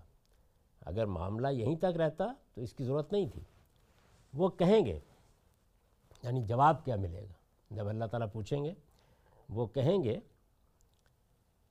ہم ہم ہم خود اپنے خلاف گواہ ہیں۔ یعنی اب کوئی بات کہنے کی باقی نہیں یہ وہ جگہ ہے جہاں پہنچنے کے بعد عذاب و ثواب کا فیصلہ ہونا ہے۔ وہ کہیں گے، ہم خود اپنے خلاف گواہ ہیں۔ ان پر افسوس، دنیا کی زندگی نے انہیں دھوکے میں ڈالے رکھا۔ اور اب خود اپنے آ اپنے خلاف گواہی دے رہے ہیں کہ وہ منکر تھے۔ یعنی یہ گواہی ہے جب قیامت کے دن سامنے آئے گی۔ پوچھا جاتا نا عام طور پر کہ اللہ تعالیٰ پکڑ لیں گے۔ اللہ تعالیٰ کہتے ہیں کہ میں یہ سوال پوچھوں گا، جب تم خود اپنے خلاف گواہی دو گے کہ ہاں ہم نے جانتے بوجھتے انکار کیا تھا، اس کے بعد فیصلہ سناؤں گا۔ ہم نے یہ پیغمبر اسی لیے بھیجے تھے اب یہ دیکھیے وجہ کیا بیان کی؟ وہی اتمام حجت۔ ہم نے یہ پیغمبر اسی لیے بھیجے تھے کہ تمہارا پروردگار بستیوں کو ان کے ظلم کی پاداش میں ہلاک کرنے والا نہیں ہے جبکہ ان کے باشندے حقیقت سے بے خبر ہوں۔ یعنی اگر ان کے ہاں غفلت ہے، انہیں بیدار نہیں کیا گیا، ان کو بتایا نہیں گیا، ان کو خبردار نہیں کیا گیا، تو پھر اللہ تعالیٰ عذاب بھی نہیں دیتے۔ اس سے پہلے خبردار کرنا ضروری ہے۔ تو یہ خبردار کرنا، یہ اتمام حجت کا عمل ہے۔ اس کا آخری منتہا یہ ہے۔ تو چونکہ رسولوں کے ذریعے سے یہ حجت اسی دنیا میں پوری ہو جاتی ہے، اس درجے میں پوری ہو جاتی ہے کہ بحث مباحث سے یا دوسرے شواہد پیش کرنے کی ضرورت نہیں رہتی۔ تو اس کے بعد اللہ تعالیٰ یہیں سے سزا کی ابتدا کر دیں۔ جزا کی بھی اور سزا کی، دونوں چیزوں کی ابتدا ہو جاتی ہے۔ یہ باب پایا تقویل کو پہنچ گیا۔ اس کے بعد اب ہے نبی کی معرفت۔ یعنی ہم نے پہلے یہ دیکھا کہ نبوت کی حقیقت کیا ہے، کس چیز کو نبوت کہا جاتا ہے؟ پھر یہ کہ نبی کی ضرورت کیوں پیش آ گئی؟ ہے یعنی وہ کیا چیز ہے کہ جو باعث بنی ہے؟ اور یہ بحث اس لیے بڑی تفصیل کے ساتھ سمجھنی ضروری ہے کہ اس میں دونوں جانب افراد و تفریح ہوئی ہے۔ یعنی ایک جانب وہ لوگ ہیں جو کہتے ہیں کہ ہمارے اندر جو ہدایت موجود ہے یعنی وہ اس کو اللہ کی طرف منسوب کریں یا فطرت کے قوانین کی طرف کریں۔ جو ہمارے اندر موجود ہے وہ کافی ہے ہمارے لیے۔ ہم اس کی روشنی میں اپنے مسئلے حل کر لیں گے۔ اس کا بڑا سبب کیا ہے؟ وہ یہ ہے کہ ان کے سامنے یہی دنیا ہے۔ تو اس لیے وہ کسی حد تک اطمینان سے یہ بات کہہ لیتے ہیں۔ دوسری جانب مذہبی گروہ ہے۔ جن کا خیال یہ ہے کہ انسان اندھا اور بہرا پیدا کیا گیا ہے۔ ایسے ہی جیسے جانور پیدا کیے جاتے ہیں۔ اور یہ پیغمبر ہیں جو آ کے اس کو ابتدا سے یعنی الف با کے قاعدے سے دین بتاتے ہیں، یا اخلاق بتاتے ہیں، یا ہدایت دیتے ہیں۔ قرآن مجید کا نقطہ نظر یہ نہیں ہے۔ قرآن مجید کا نقطہ نظر یہ ہے کہ انسان بینا پیدا کیا گیا ہے، انسان سنتا ہے، دیکھتا ہے، اس کے پاس علم ہے، عقل ہے، اس کو بنیادی ہدایت دے دی گئی ہے، وہ ایک اخلاقی وجود ہے۔ اس کو اللہ تعالیٰ نے عقل کی صلاحیت دی ہے، جس سے وہ اپنے اخلاقی وجود کو بھی دنیا سے متعلق کرنے کی صلاحیت رکھتا ہے۔ لیکن اس بیج کو نشو و نما پانے کے لیے، اتمام تک پہنچنے کے لیے اللہ تعالیٰ نے خصوصی کرم فرمایا کہ پیغمبر بھیجے۔ وہ یاد دہانی کریں گے، ہدایت کو اس کی تفصیلات میں متعین کر دیں گے۔ ان کا اصل کام یہ ہے۔ اور دوسری طرف چونکہ جواب دہی کے لیے پیش ہونا ہے، تو حجت پوری کر دیں گے تاکہ کوئی عذر باقی نہ رہے۔ یہ قرآن کا نقطہ نظر ہے۔ اس کو قرآن مجید ہی سے سمجھ لینا چاہیے پوری طرح۔ تو نبی کی معرفت اب ہم یہ دیکھیں گے کہ نبی کو پہچانیں گے کیسے؟ یعنی ضرورت تو معلوم ہو گئی۔ یہ پتہ چل گیا کہ نبی ہونا چاہیے۔ یہ اتمام ہدایت بھی ضرورت ہے۔ خود انسان کا اپنا وجود بتاتا ہے کہ ضرورت ہے۔ انسان کے کرہمے بتاتے ہیں کہ ضرورت ہے۔ انسان نے جو مذہب خود پیدا کیے ہیں، ان کی تحلیل بتاتی ہے کہ ضرورت ہے۔ وہ پھر ایک لمبی بحث ہے، وہ کسی وقت کر لیں گے۔ کہ انسان نے جب نبیوں کے ذریعے سے یہ چیز حاصل نہیں کی تو ہوا کیا اس کے ساتھ؟ میں کئی بار توجہ دلا چکا ہوں کہ اس میں دو چیزوں کا مطالعہ کرنے کی ضرورت ہے۔ ایک یہ کہ فلسفے کی تعریف کیا ہے۔ یعنی انسان نے بنیادی حقائق کو سمجھنے کے لیے خود جب قدم آگے بڑھایا تو کس طرح کی بھول بلیاں میں پڑ گیا۔ اس میں کیسے تراشیدم، پرستیدم اور شکستم کی ایک پوری دنیا وجود میں آ گئی۔ اور پھر جب اس کی تائید کے لیے اپنے باطن کی طرف رجوع کیا، تو باطن اپنی ذات میں چونکہ تمثیل کی صلاحیت رکھتا ہے، تو اس نے انسان کو کن وادیوں میں سرگرداں کر دیا جس کو آپ صوفیانہ مذاہب کی صورت میں دیکھتے ہیں؟ یعنی اگر آپ محض عقل کی بنیاد پر کھڑے ہوں گے، تو اس کا نتیجہ کیا ہوگا؟ وہ فلسفے کی تاریخ سے معلوم ہو جائے گا۔ اور اگر آپ اس کو اپنے باطن کی شہادت سے ویریفائی کرنا چاہیں گے تو اس کا نتیجہ کیا ہوگا؟ وہ صوفیانہ مذاہب کی تاریخ سے معلوم ہو جائے گا۔ تو انسان کو یہ ضرورت تھی کہ پیغمبر آئیں اور وہ آ کے اس کو راہ راست پر رکھیں۔ یعنی اس کے باطن کی ہدایت کو صحیح رخ دیں اور اسے اتمام تک پہنچا دیں اور پھر اللہ کی حجت پوری کر دیں۔ لیکن ان کو پہچانے کیسے؟ ایک فلسفی ہے، ایک حکیم ہے، ایک شاعر ہے، ایک ادیب ہے، سبھی رہنمائی کے مقام پر کھڑے ہیں، کچھ نہ کچھ بتا رہے ہیں۔ تو ان کو کیسے پہچانیں؟ یعنی یہ بات تو شاید معمولی معارضے سے واضح ہو جائے کہ انسان کو ایسے نہیں پیدا کیا گیا کہ علم میں، اخلاق میں، قانون میں، معیشت میں، معاشرت میں ہر ہر انسان یکساں صلاحیت لے کے آیا ہے۔ ایسا نہیں ہے۔ یعنی رہنمائی ہر جگہ موجود ہے۔ علم میں بھی لوگ آگے جو ہم نے ابھی علم کی تحلیل کی تھی پچھلی نشست میں، تو اس میں آپ نے دیکھا کہ ہم نے علم کیسے وجود میں آتا ہے جب اس کو سمجھا۔ تو اندازہ ہوا کہ اس میں بھی جو بڑی صلاحیت کے لوگ ہیں، وہ بڑا غیر معمولی کردار ادا کرتے ہیں، رہنمائی کرتے ہیں۔ تو رہنمائی تو چاہیے انسان کو، لیکن ایک حکیم، ایک فلسفی، ایک دانشور سب رہنمائی کرتے ہیں۔ سیاستدان، لیڈر سب رہنمائی دے رہے ہیں۔ وہ کیا چیز ہے کہ جس کی بنیاد پر ہم یہ مان لیں کہ یہ شخص جو رہنمائی دے رہا ہے، یہ خدا کی طرف سے آ گیا ہے۔ یعنی نبی کا مطلب ہم جان چکے، نبوت کی حقیقت کے باب میں کہ نبی کون ہوتا ہے؟ تو اب جس کو مخاطبہ الہی کا شرف حاصل ہے، جس کو اللہ نے اپنی وہی کا محبت بنا دیا ہے، جس کی طرف آسمان کی ہدایت آئے گی، اس کو نبی کہتے ہیں نا، اس کو پہچانیں گے کیسے؟ اس بحث میں ہم داخل ہو رہے ہیں۔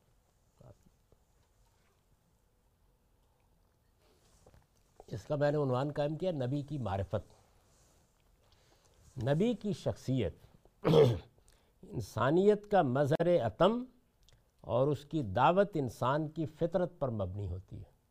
یہ یہ جو تمہیدی پیراگراف ہے، یہ بتائے گا کہ نبی کی طرف یعنی ابھی آپ نبی کو پہچان کر اس حتمی فیصلے تک نہیں پہنچے کہ وہ نبی ہے۔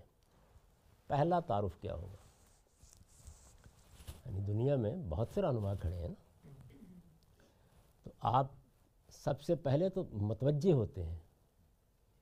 وہ کون سی چیز ہے کہ جو آپ کو متوجہ کرنے کا باعث بنتی ہے؟ فیصلہ کرنے کا نہیں، فیصلہ تو ابھی آگے جا کے ہونا ہے۔ وہ کیا امتیاز ہے جو فوراً ہی سامنے آ جاتا ہے؟ نبی کی شخصیت انسانیت کا مظہر عتم یعنی اب آپ یہ دیکھیے پیچھے پلٹ کے کہ انسانیت کو جب آپ بیان کرتے ہیں، کبھی غور کر کے دیکھیں، تو اصل میں جب آپ کہتے ہیں اس شخص میں بڑی انسانیت پائی جاتی ہے۔ یہ انسانیت کا بڑا اعلیٰ نمونہ ہے۔ انسانیت، انسان تو میں نے عرض کیا نا کہ وہ جانوروں سے جو امتیاز رکھتا ہے، وہ اپنے عقلی وجود کے لحاظ سے رکھتا ہے، اخلاقی وجود بھی اور جمالیاتی حص بھی۔ تینوں چیزیں۔ جمالیاتی حص نے تمام فنون کو وجود بخشا ہے۔ اخلاقی احساس نے مذہب کو اور مذہبی تصورات کو وجود پذیر کیا ہے اور انسان کے عقلی وجود نے علوم پیدا کیے۔ ہیں یہ انسان کا پورا تعارف ہے۔ لیکن جب ہم کہتے ہیں انسانیت تو آپ غور کریں، وہ صرف اخلاقی وجود سے متعلق ہوتی ہے۔ جب یہ لفظ بولتے ہیں نا، اس آدمی میں بڑی انسانیت پائی جاتی ہے۔ تو انسانیت کا مطلب ہے، اس سے یہ بات بھی معلوم ہوئی کہ ساری چیزوں سے بڑی چیز بھی یہی ہے۔ یعنی میرے اخلاقی وجود کا اگر ظہور نہیں ہوا، تو اس کا مطلب یہ ہے کہ انسان ہونے کی حیثیت سے جو سب سے بڑی چیز میرے لیے شرف کا باعث بن سکتی تھی، اسی کا ظہور نہیں ہوا۔ تو نبی کی شخصیت انسانیت کا مظہر عتم یعنی یہ نہیں ہوتا کہ وہ کوئی بڑا عالم ہے۔ اس کے ہاں سے آپ فلسفے کے مباحث سیکھ رہے تھے۔ وہ آپ کو صرف و نحو کی تعلیم دے رہا تھا۔ وہ زبان کے حقائق بیان کر رہا تھا۔ وہ بہت اعلیٰ کلام پیش کر رہا تھا آپ کے سامنے۔ اس میں آپ امر القیس کی روح بھی دیکھ رہے تھے، لبید کی بھی دیکھ رہے تھے، فلاں کی بھی دیکھ رہے تھے۔ ان میں سے کچھ نہیں ہوتا۔ انسانیت کا مظہر عتم۔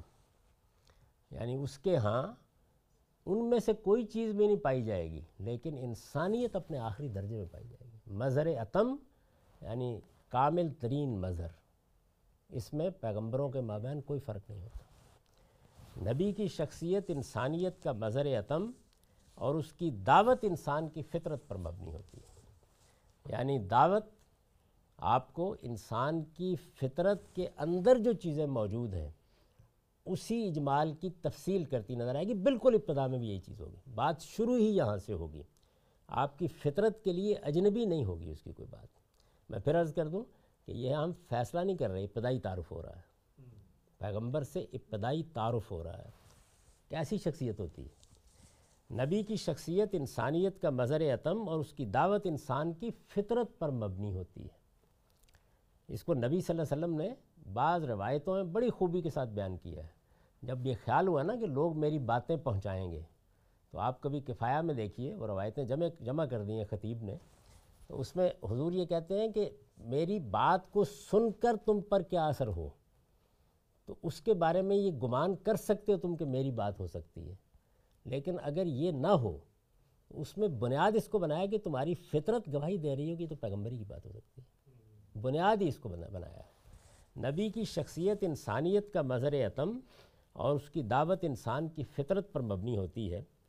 تمام بھلائیوں کا سرچشمہ اب انسانی فطرت کیا ہے؟ انسانیت کے پہلو سے۔ انسانی فطرت کا ایک پہلو وہ تھا جس کو ہم نے علم میں سمجھا، جس کو ہم نے جمالیاتی حص میں سمجھا۔ وہ تفصیلات ہیں۔ یہاں انسانیت زیر بحث ہے۔ تمام بلائیوں کا یعنی اخلاقی وجود کا ظہور ہونا ہے۔ تمام بلائیوں کا سرچشمہ دو ہی چیزیں ہیں۔ اگر آپ نیکی، خیر یہ آپ جانتے ہیں کہ فلسفے میں سب سے بڑی بحث جو سکرات و فلاطون سے شروع ہوئی، وہ یہی تھی کہ خیر مطلق ہے، جس سے اصل میں تمام بلائیوں کا ظہور ہوتا ہے۔ خدا کی ذات کیا ہے؟ بید ہل خیر خیر مطلق۔ تو میرے اخلاقی وجود میں بھی اسی کو رونما ہونا ہے، جہاں سے میں پیدا ہوا ہوں۔ تمام بلائیوں کا سرچشمہ دو ہی چیزیں ہیں۔ ایک خدا کی یاد، دوسرے غریبوں کی ہمدردی۔ یعنی اگر آپ نے خیر مطلق کا ظہور اجمال میں بیان کرنا ہو تو دو باتیں بیان کریں گے۔ اپنے پڑوسی سے، یاد ہے نا حضرت مسیح کی بات؟ وہ بھی خلاصہ ہے اس کا۔ ایک خدا کی یاد، دوسرے غریبوں کی ہمدردی۔ اب نبی کی پوری شخصیت، ظاہر ہے کہ وہ ایک عمر میں جا کے دعویٰ کرے گا، یہ کہے گا کہ میں پیغمبر ہوں۔ تو آپ نبی خود بھی اس کا اہتمام کرتا اور دوسروں کو بھی انہیں کی دعوت دیتا۔ ہے یعنی یہ چیز نبوت سے پہلے بھی اس کی زندگی ہوتی ہے۔ بعد میں تو خیر وہ اپنی پوری تفصیلات سے نمایاں ہو جاتی ہے۔ کیا چیز ہے؟ خدا کی یاد، غریبوں کی ہمدردی۔ وہ لوگوں سے جو کچھ کہتا ہے، عقل و بصیرت کے آخری معیار پر کہتا ہے۔ اور انہی چیزوں کے بارے میں کہتا ہے جن سے انسان غافل ہوتا ہے یا انہیں بلا بیٹھتا ہے۔ یعنی آ کے کوئی نیا فلسفہ نہیں بیان کرنا شروع کر دیتا۔ بلکہ اسی فطرت کے تقاضوں کو سامنے لاتا ہے۔ جو کچھ آپ کی فطرت میں ودیت ہے، اسی کو بیان کرتا ہے۔ آپ بیج بو کے اندر بیٹھے ہوئے ہیں، مٹی سے خطاب کر کے کہتا ہے کہ اس بیج کو نشو و نما دو۔ تو یاد دہانی کراتا ہے۔ پھر اس کی نبوت کے پیچھے اخذ و اقتصاب کا کوئی پس منظر بھی نہیں ہوتا۔ یعنی جو چیز فیصلہ کن ہو جاتی ہے، وہ یہ ہے کہ نبوت کے بعد جو کچھ کلام اس کی زبان پر جاری ہوتا ہے۔ خدا کی طرف سے جو بات کر رہا ہوتا ہے، اس کے پیچھے اخذ و اقتصاب کا کوئی پس منظر نہیں ہوتا۔ انسانیت موجود ہے، رحمت موجود ہے، خدا کے ساتھ ایک یاد کا تعلق موجود ہے، جیسے کہ ایک شریف النفس انسان میں ہوتا ہے۔ لیکن اس کے پیچھے اخذ و اقتصاب کا کوئی پس منظر نہیں ہوتا۔ لہٰذا اس کو پہچاننے میں کسی سلیم الفطرت شخص کو کوئی دقت نہیں ہوتی۔ یعنی اگر آدمی سلیم الفطرت ہے تو پکار اٹھتا ہے۔ اس کی مثال ہے سیدنا صدیق۔ دو منٹ بھی نہیں لگے، پہچان لیتا ہے۔ انسان کے دل و دماغ بیدار ہوں تو روح و آواز پیمبر موجزاست یعنی اگر بیداری موجود ہے تو چونکہ فطرت کا اقتضاء ہے، ہمارے باطن کا شہود ہے۔ جو کچھ سامنے آ گیا ہے، وہ کوئی اجنبی چیز نہیں ہے، تو پہچاننے میں کوئی دقت نہیں ہوتی۔ لیکن قرآن مجید نے اس کو ایک معیار بنا دیا ہے کہ پیغمبر کے ہاں جو کچھ خدا سے براہ راست تعلق یا مخاطبہ الہی کے بعد اس سے صادر ہوتا ہے، اس کے پیچھے اخذ و اقتصاب یعنی سیکھنے، حاصل کرنے کی کوئی تاریخ نہیں ہوتی۔ اس میں جو عام طور پر ہمارے ہاں جس آیت کا میں نے حوالہ دیا ہے سورہ یونس کی، جس کو ہمیں بھی پڑھیں گے تو بالعموم ہوتا یہ ہے کہ بعض اوقات قرآن مجید میں بات کس پس منظر میں آئی ہے، وہ اوجل ہو جاتا ہے۔ اور اس میں سے ایک جملہ نکال کے ہمارے ہاں چونکہ اعتباری استدلال کا طریقہ موجود ہے، تو لوگ اس کو بیان کرتے ہیں۔ تو عام طور پہ کہا جاتا ہے کہ دیکھیے جی رسول اللہ نے فرمایا کہ میں نے تمہارے درمیان ایک عمر گزاری ہے، تو میں نے اس میں کبھی جھوٹ نہیں بولا۔ یہ بات نہیں کہی ہے یعنی یہ بالکل ٹھیک ہے، کبھی جھوٹ نہیں بولا۔ لیکن کیا ہر آدمی جو سچا ہے وہ پیغمبر بھی ہو جائے گا؟ اور کیا کوئی آدمی جو سچا ہے وہ کبھی بھی جھوٹ نہیں بولتا؟ یہ زیر بحث نہیں ہے۔ بالکل مختلف بات ہے جو کہی ہے۔ وہ دیکھیے کیا کہا ہے۔ سورہ یونس کی یہ سولہویں آیت ہے۔ کل لو شاء اللہ ما تلوتو علیکم ولا ادراکم بہی فقط لبست فیکم عمرن من قبل ہی افلا تاکلون۔ کہہ دو، اگر اللہ چاہتا تو نہ میں یہ قرآن تمہیں سناتا، نہ اللہ اس کی خبر تمہیں دیتا۔ یہ اسی کا فیصلہ ہے۔ اس لیے کہ میں تو اس سے پہلے ایک عمر تمہارے درمیان گزار چکا یعنی میرے ہاں تو کوئی اخذ و اقتصاب کی کوئی تاریخ ہی نہیں ہے۔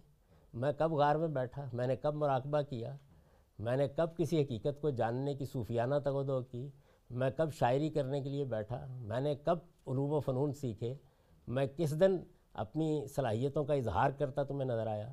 اس پر میں بڑی تفصیلی گفتگو کر چکا ہوں۔ پچھلی نشستوں میں اور یہ بتا چکا ہوں، جس میں نبوت کی حقیقت زیر بحث تھی کہ پیغمبری کیسے ملتی ہے، مخاطبہ الہی کا شرف کیسے حاصل ہوتا ہے۔ قرآن مجید نے اس کو بنیادی استدلال بنا دیا۔ فقط لبست و فیکم عمرن من قبل ہی کوئی اخذ و اقص و اقتباس کی تاریخ نہیں ہوتی پیغمبر کی۔ دنیا کے اندر یعنی یہ اتنا بڑا فرق ہے کہ پورے عالم کے اندر جو لوگ کسی نہ کسی اعتبار سے رہنمائی کر رہے ہیں۔ شاعر بھی کرتا ہے، ادیب بھی کرتا ہے، سائنسدان بھی کرتا ہے، دانشور بھی کرتا ہے، لکھنے والے بھی کرتے ہیں، مصنف بھی کرتے ہیں، صحافی بھی کرتے ہیں، سب کرتے ہیں۔ آپ کسی بڑے آدمی کو کسی میدان سے اٹھائیں گے تو اس کے ہاں جب ظہور ہوتا ہے تو اس سے پہلے اخذ و اقتصاب کی پوری تاریخ ہوتی ہے۔ وہ دیہات میں بھی ہے تب بھی ہوگی، وہ شہر میں ہے تب بھی ہوگی لازمن ہوگی۔ یعنی ایسا نہیں ہوگا کہ ایک دن فردوسی فردوسی بن کے کھڑا ہو جائے گا، غالب غالب بن کے کھڑا ہو جائے گا۔ یک بجا کے ایک دن کہے گا کہ میری طرف یہ شاعری رحم ہونے لگ گئی۔ اس سے پہلے آپ کے آپ کے اندر جو ملکات موجود ہوتے ہیں، ان ملکات کے ظہور ہونے کا ایک عمل وجود میں آتا ہے۔ بالکل ایسے ہی جیسے انسان کی جبلت میں جو چیزیں موجود ہیں، جو رکھ کے بھیجا ہے، ان کے ظہور کے لیے بچپن، لڑکپن کے مراحل گزرتے ہیں۔ اور آپ باقاعدہ طور پر انسانیت کا ظہور اس میں دیکھ رہے ہوتے ہیں۔ کہ بچہ پیدا ہوتا ہے یعنی یوں تو نہیں ہوتا نا کہ بچہ جو ہے اس نے نہ کوئی چلنا سیکھا، نہ بولنا سیکھا، نہ اپنی جبلتوں کا اظہار سیکھا، نہ اپنی فطرت کا ظہور دیکھا۔ وہ ایک جگہ پڑا رہا کہ بیس سال کے بعد اچانک اٹھا اور سب کچھ ظہور پذیر ہو گیا۔ ایسے نہیں ہوتا نا۔ آپ اس میں دیکھتے ہیں۔ بالکل اسی طریقے سے جو رہنما ہیں، دانشور ہیں، جو بڑے لوگ دنیا میں پیدا ہوئے ہیں، جن لوگوں نے انسانیت کی رہنمائی کی ہے وہ سائنسدانوں میں نیوٹن آئنسٹائن ہوں فلسفیوں میں افلاطون اور رستو ہوں، ہیگل ہو، کانٹ ہو، وہ شاعروں اور ادیبوں میں ملٹن ہو، کیٹس ہو، فردوسی ہو، حافظ ہو، غالب ہو، اقبال ہو، کسی کو پکڑ لیں۔ تو سب کے سب جس وقت اپنے اس مقام پر پہنچتے ہیں جہاں وہ آپ کو متوجہ کرتے ہیں، تو آپ پلٹ کے پیچھے دیکھیں، تو اخذ و اقتصاب کی ایک پوری تاریخ بالکل نمایاں ہو کے سامنے آ جائے گی۔ سب یعنی اقبال تو آپ کے قریب کی شخصیت ہے۔ غالب زیادہ دور نہیں ہے۔ انہیں کو دیکھ لیں۔ کسی کو، کسی میدان کے شخص کو۔ ہم اپنے اوپر اس کا اطلاق کریں۔ تراش ایدم پرست ایدم شکستم۔ یعنی اسی سے گزرتے ہیں۔ کچھ سیکھتے ہیں، کچھ سمجھتے ہیں، کوئی رائے قائم کرتے ہیں۔ اس طرح وہ ملکہ علم ہوتا ہے۔ یعنی ہمارے اندر اللہ تعالیٰ نے جس طرح جبلتیں رکھی ہیں جن کا ظہور ہوتا ہے، اسی طرح ملکات رکھے ہیں، صلاحیتیں رکھی ہیں جن کا ظہور ہوتا ہے۔ یہ میں پہلے بھی توجہ دلا چکا، محض یاد دہانی کے لیے کہہ رہا ہوں، معاف کیجیے۔ کہ سید سلیمان صاحب نے، سید سلیمان ندوی اقبال کے بقول خانوادہ علم کے آخری چشم و چراغ، معمولی ہستی نہیں ہے۔ لیکن انہوں نے جب نبوت کی بحث کی ہے سیرت النبی میں، تو اس کو بھی ملکہ نبوت کا ظہور قرار دیا ہے۔ اقبال نے بھی ریکنسٹرکشن میں اس کو بالکل اسی طرح پیش کر دیا ہے۔ اور بلکہ نبی کا معیار ہی صوفیوں کے مذہبی مشاہدات کو بنایا ہے۔ یہ دونوں باتیں بالکل بے بنیاد ہیں۔ کوئی ملکہ نبوت نہیں ہوتا جس کا ظہور ہوتا یعنی ملکہ شاعری نہیں ہے کہ اخذ و اقتصاب کے مراحل سے گزرنے کے بعد آپ غالب بن گئے، بے دل بن گئے، حافظ بن گئے۔ ایسی کوئی چیز نہیں ہوتی۔ اس کو بیان کیا قرآن مجید نے اس میں۔ کہ یہ جو کلام اس وقت میری زبان سے صادر ہو رہا ہے، اس کے پیچھے اس کی کوئی تاریخ نہیں۔ یہ جس دن پہلے دن میری زبان سے نکلا ہے، بس پہلے ہی دن نکلا ہے۔ اور اس کے اوپر استدلال کیا، فقط لبست و فیکم عمرن من قبل ہی افلاطا قلون ظالم اس سے پہلے پینتیس، چالیس سال گزار چکا ہو تمہارے اندر کیسے عقل سے کام نہیں لیتے تم؟ سمجھتے نہیں۔ کہہ دو، اگر اللہ چاہتا تو نہ میں یہ قرآن تمہیں سناتا، نہ اللہ اس کی خبر تمہیں دیتا۔ یہ اسی کا فیصلہ ہے۔ اس لیے کہ میں تو اس سے پہلے ایک عمر تمہارے درمیان گزار چکا ہوں۔ میں نے کب اس طرح کی کوئی بات کبھی کی ہے، پھر کیا تم عقل سے کام نہیں لیتے؟ یعنی میرے ہاں تو اس کے کوئی آثار بھی کبھی نہیں ہوئے۔ یہ پہلی بنیادی بات۔ اب آ کے گویا یعنی تعارف ہوا۔ نبی کو ہم نے دیکھا، انسانیت کا مظر عتم۔ وہ جو دو بنیادی چیزیں ہیں، بھلائیوں کے سرچشمے خدا کی یاد یعنی خدا سے بیگانہ نہیں ہوتا کوئی پیغمبر۔ تفصیلات بعد کی چیز ہے۔ اس کا پیغام پہنچانا ایک بعد کی چیز ہے۔ جیسے کہ ایک شریف النفس انسان اپنے پروردگار کو یاد رکھنے والا ہوتا ہے۔ خدا ترس جس کو آپ کہتے ہیں۔ یہ بڑا خدا ترس آدمی ہے اور غریبوں کی ہمدردی۔ یہ چیز ظہور پذیر ہوتی ہے۔ سب پیغمبروں کے ہاں مشترک۔ اس سے آپ کی توجہ ہوتی ہے۔ اور اس کے بعد پھر وہ جس وقت کہتے ہیں کہ اب میری طرف مخاطبہ الہی کا ظہور ہو گیا ہے، تو جو چیز صادر ہوتی ہے، وہ اخذ و اقتصاب کی کسی تاریخ سے متعلق نہیں ہوتی۔ اب یہاں آ کے گویا پہلی بڑی اینٹ رکھ دی گئی۔ ایک نئی دنیا آ گئی۔ اب ہم مجبور ہیں کہ جو کچھ سامنے آ رہا ہے اور جس شخصیت سے سامنے آ رہا ہے، اس کو اب پہلے ہی مرحلے میں سکرات و فلاتوں سے، غالب و اقبال سے، فردوسی اور حافظ سے الگ کر کے دیکھیں۔ مجبوری ہو گئی۔ یعنی معاملہ ہی بالکل الگ ہو گیا۔ تاہم، اس کے ساتھ اللہ تعالیٰ یعنی اب یہ پہلا مرحلہ ہو گیا۔ اس نے کھڑے ہو کے کیا کہا؟ فقط لبس تو فیکم عمرہ۔ میری پچھلی زندگی کو دیکھ لو، اس میں انسان کے لیے جو کسی ملکے کے ظہور کی تاریخ پیدا ہوتی ہے، وہ پائی ہی نہیں جاتی میرے یہاں، موجود ہی نہیں ہے۔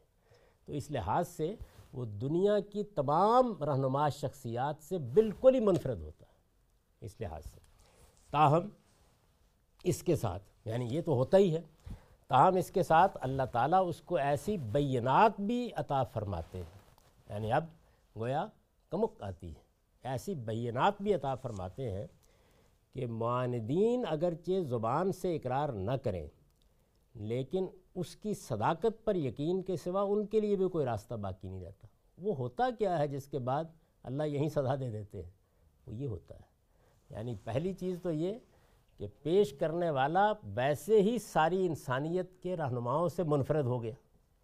معاملہ ہی ایک بڑے سوال کی صورت میں سامنے آ گیا کہ یہ صادر جو کچھ ہو رہا ہے، آ کہاں سے گیا ہے؟ ایسے تو کبھی کسی کے ہاں نہیں آیا۔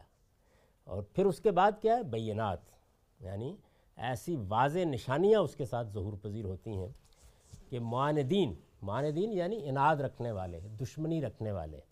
ایک، یہ بھی ہمیشہ ذہن میں رکھیں کہ ایک تو یہ ہوتا ہے کہ ایک آدمی آپ کی بات سلیقے سے سن رہا ہے، مان نہیں رہا، لیکن بہرحال ایک مہذب، شریف آدمی ہے، انکار کر رہا ہے، نہیں مان رہا، لیکن جیسے ایک انسان کو بات سننی چاہیے، سن رہا ہے۔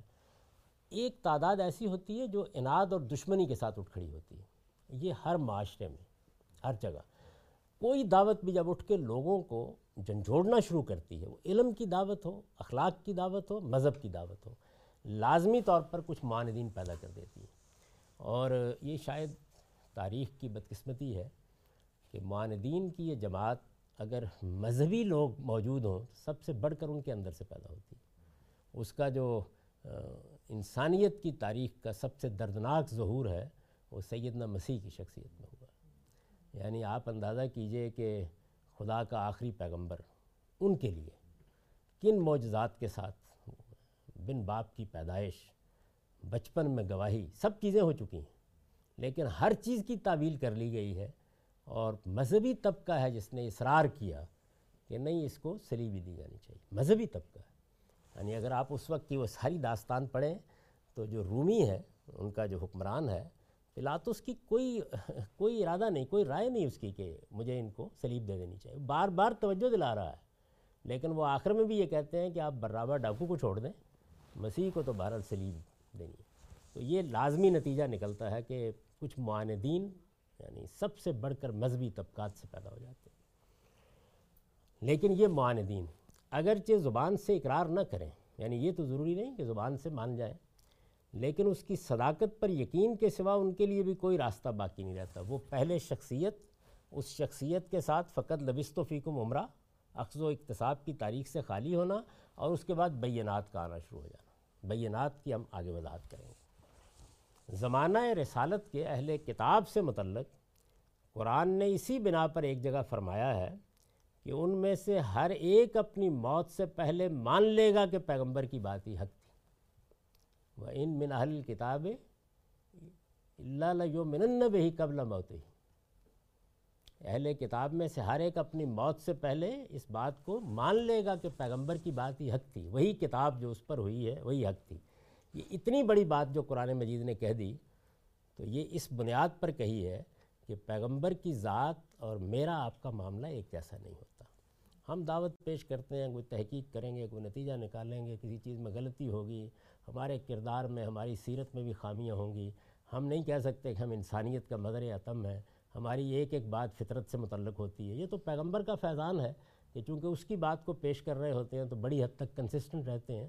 لیکن اگر اپنے طور پر بات کریں تو ممکن ہی نہیں ہے ان میں سے کوئی چیز ظہور پذیر ہونی۔ وہ جب بات کرتا ہے تو اس کا نتیجہ یہ نکلتا ہے کہ پھر بڑے بڑے معاندین میں سب سے بڑے معاندین کون تھے؟ خود اہل کتاب۔ مشرقین کی بڑی تعداد ایمان لے آئی۔ سب سے زیادہ انعت کا ظہور انہیں سے ہوا ہے۔ انہی کے وہ لوگ ہیں ابو رافع اور کعب بن اشرف، جن کو معاندت کی سزا دی گئی ہے۔ تو ان لوگوں کے بارے میں بھی قرآن کہتا ہے کہ یہ مان لیں گے۔ یعنی مرنے سے پہلے ایک ایک مان کے مان کے کا مطلب یہ نہیں ہے کہ اعلان کر کے جائے گا۔ یہ ان کے باطن کی خبر دی ہے۔ کہ حقیقت میں ایسے مان لیں گے اس بات کو۔ وہاں لا یوم ہی اصل میں دل کے اندر ایک چیز کے یقین کر لینے کے مفہوم میں آیا۔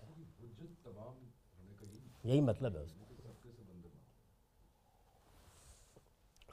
زمانہ رسالت کے اہل کتاب سے متعلق قرآن نے اسی بنا پر ایک جگہ فرمایا ہے کہ ان میں سے ہر ایک اپنی موت سے پہلے مان لے گا کہ پیغمبر کی بات ہی حق تھی۔ قرآن سے معلوم ہوتا ہے کہ یہ بینات ہر نبی کو اس کے زمانے اور حالات کے لحاظ سے دی جاتی ہیں۔ یعنی اب پہلی باتیں ہو گئیں، اس کے بعد بینات ملنی ہیں۔ تو بینات میں نبی کس زمانے میں آئے؟ کن حالات میں کھڑے ہیں؟ اس کے لیے جو ہمارے ہاں کے علم کلام میں بہت ہی فضول بحثیں پیدا ہو گئیں کہ فلاں کو یہ معجزہ کیوں دیا گیا، فلاں کے ساتھ یہ معاملہ کیوں ہوا؟ اس کا تعلق زمانے اور حالات سے۔ اب مثلا دیکھیے کہ سید موسیٰ علیہ السلام، آگے یہ بحث آئے گی۔ انہوں نے جو پہلی بات ہی کہی، جب رات کی تاریکی میں بلا کے یہ تاج ان کے سر پر رکھ دیا گیا، تو پہلی بات یہ کہی کہ آپ بیچ کہاں رہے ہیں مجھے۔ فرعون جیسے باج بادشاہ کے پاس بھیج رہے ہیں۔ یعنی میری زبان سے کوئی بات بعد میں نکلے گی، پہلے میری گردن مروا دے گا۔ یعنی قانون کی عدالتیں تو نہیں ہے نا، جمہوری حقوق بھی ابھی نہیں، پوری طرح بحال ہوئے۔ تو یہ صورتحال اب پیغمبر کو پیش ہے۔ یعنی جہاں اسے بھیجا جا رہا ہے، جس زمانے میں بھیجا جا رہا ہے، وہاں ایک دوسری صورت در پیش ہے۔ رسالت میں آپ صلی اللہ علیہ وسلم کے ساتھ یہ معاملہ نہیں ہے۔ یعنی آپ ایک بڑے قبیلے سے تعلق رکھتے ہیں، قریش ہی کے اندر سے ہیں، ان کے ہاں بھی ایک عصبیت موجود ہے۔ بہت سا خاندان کا پس منظر بھی ہے، جس کے اندر کھڑے ہو کے آپ کو بات کرنی ہے۔ تو یہاں وہ صورتحال نہیں ہے جو مسئلہ حضرت موسیٰ کو پیش آ گئی۔ یہ میں نے ایک مثال دی کہ ہر پیغمبر کس زمانے میں ہے، کن حالات میں ہے، اس کے لحاظ سے بینات اس کو دی جائیں گی۔ ان میں سے چند کا ذکر ہم یہاں کریں گے۔ یعنی یہ جو بینات ہیں، ان کو کیٹیگرائز کر کے ان میں سے چند ہیں جن کو ہم یہاں بیان کریں گے۔ یہ جو بحث ہے، یہ انشاءاللہ اب اگلی نشست میں شروع ہوگی کہ وہ بینات کیا ہوتی۔ پہلا مرحلہ کیا تھا؟ پیغمبر کی شخصیت کا اولین ظہور کیا ہوتا۔ ہے آگے آپ کے سامنے خدا کا پیغمبر۔ تو اولین ظہور میں کیا چیزیں ہوں گی جن کی طرف متوجہ ہونا چاہیے؟ ایک نظر ان کے اوپر ڈال لیں، بینات میں داخل ہونے سے پہلے، تاکہ ان کی ایک تصویر ذہن میں رہے۔ انسانیت کا مظہر عتم ہونا۔ میں نے گزارش کی تھی کہ انسانیت سے مراد یہاں انسان کے اخلاقی وجود کا اس کی شخصیت میں ظہور ہے۔ یعنی انسانیت سے مراد حیوانوں کے مقابل میں انسان کا امتیاز نہیں۔ وہ تو تینوں چیزیں ہیں۔ عقلی وجود، اخلاقی وجود، جمالیاتی احساس۔ جو حیوانوں سے ممتاز کرتا ہے۔ انسانیت کا جو اخلاقی پہلو ہے، اس کا شخصیت میں ظہور ہوتا ہے۔ اس کو ہم کہتے ہیں کہ انسانیت ظاہر ہوئی ہے۔ تو اس کا مظہر عتم آخری درجے کا مظہر۔ جو بات کہے گا پیغمبر بننے کے بعد، وہ انسان کی فطرت پر مبنی ہوگی۔ کوئی اجنبی علم لے کے نہیں آ جائے گا۔ کوئی مسمرزم کے طریقے سکھانے کے لیے نہیں کھڑا ہوگا۔ کوئی خاص طرح کی کہ نروان کی کہانی نہیں سنائے گا آپ کو۔ ان میں سے کچھ بھی نہیں ہوگا۔ تفصیل سے ہم بحث کر چکے ہیں کہ رسالت باب صلی اللہ علیہ وسلم کے ہاں بھی ان میں سے کوئی چیز پیش نہیں آئی۔ یعنی غار ہرا کے واقعے کے اوپر بڑا تفصیلی تبصرہ میں نے پچھلی نشستوں میں کر دیا کہ یہ محض افسانہ ہے جو صوفیانہ مباحث کو پیغمبر کی شخصیت سے متعلق کرنے کے لیے وجود پذیر ہوا ہے۔ نہ روایت کے کسی معیار پر پورا اترتا ہے، نہ درائت کے کسی معیار پر پورا اترتا ہے قرآن نے سری لفظوں میں سورہ نجم میں اس کے ایک ایک پہلو کی تردید کر دی۔ یہ کبھی واقعہ نہیں ہوا۔ لیکن بہرحال ہمارے ہاں چونکہ ایک خاص دور میں آ کر صوفیانہ تعبیر متعلق ہوئی ہے، اور اس وقت اگر آپ غور کر کے دیکھیں تو پورے عالم اسلام میں دین کی دو تعبیرات ہیں جن کا آخری درجے میں شیو ہے۔ اگر آپ تعداد کے لحاظ سے دیکھیں تو نوے فیصد لوگ صوفیانہ تعبیری کے حامل اور دین کی صوفیانہ تعبیر کا جو سب سے بڑا ظہور ہوا ہے، وہ عالم اسلام کی علمی شخصیات میں سب سے بڑی شخصیت سے ہوا ہے، وہ ہے امام غزالی۔ وہ ہے تو لطیفہ لیکن وہ یہ بتاتا ہے کہ امام غزالی کو ہمارا علم حیثیت کیا دیتا ہے۔ لطیفہ ہے، بیان کیا جاتا ہے مذہبی مجالس میں کہ رسالت میں آپ صلی اللہ علیہ وسلم جب معراج میں گئے تو حضرت موسیٰ نے پکڑ لیا۔ انہوں نے کہا کہ یہ آپ نے فرمایا ہے کہ علماء ورثت الانبیاء، میرے جو، میری امت کے علماء ہیں تو انبیاء کے وارث ہوتے ہیں۔ پیش فرمائیں گے کسی کو؟ تو رسول اللہ نے پوری امت میں سے جس کا انتخاب کیا، وہ کون تھا امام غزالی۔ ان کو پیش کیا گیا۔ مکالمہ کیا ہوا؟ تو انہوں نے حضرت موسیٰ نے پوچھا کہ آپ کا ذرا تعارف۔ تو انہوں نے اپنا پورا شجر نصب احمد بن محمد بن حامد، پورا کا پورا بیان کر دیا۔ ان کا بھائی، میں نے آپ کا نام پوچھا تھا۔ تو یہ آپ نے جو اتنی داستان سنا دی، انہوں نے کہا آپ سے بھی اللہ تعالیٰ نے اتنا ہی پوچھا تھا کہ ماتل کا بھی یمین کا یا مرسا آپ کے ہاتھ میں کیا؟ آپ نے بھی پوری کہانی سنا دی تھی۔ تو یہ معلوم ہو گیا اس سے۔ یہ میں نے صرف یہ توجہ دلائی کہ جب ایک یعنی میتھالوجی ایسے ہی بنتی ہے نا، آپ کے ہاں جو تصورات پیدا ہوتے ہیں، ان کی بنیاد پر پھر یہ قصے اور کہانیاں وجود میں آتی۔ اتنے بڑے آدمی۔ تو یہ تعبیر غلبہ رکھتی ہے نبے فیصد لوگ۔ اس کے بعد اسلام کی سیاسی تعبیر۔ ہے جو ظاہر ہے کہ ایک بڑا امپائر قائم ہوا اور اس امپائر کے لیے کی ورڈ کیا تھا خلافت؟ تو اس کے احیاء، اس عظمت رفتہ کی بازیافت سے جو تصورات پہلے سے موجود تھے، ان کو مولانا سید ابواللہ صاحب مودودی نے اسلام کی سیاسی تعبیر کی صورت دی۔ تو باقی جو لوگ ہیں وہ اس کے حاملین ہیں۔ تو اس وجہ سے یہ اصل میں پورا پس منظر، اس میں یہ غار ہرا کا قصہ وجود میں آنا ہی تھا، وہ آ گیا اور ایک خاص دور میں آ کر اس کی بنیاد کے اوپر آپ دیکھیں پوری ایک داستان وجود میں آئی ہے۔ تو یہ میں نے اس لیے اشارہ کر دیا کہ ہم جس میں داخل ہو رہے ہیں وہاں پیغمبری کیسے ملی اس کو واضح کرنا بہت ضروری تھا۔ اقول و قولی حاضہ وسطر اللہ علیہ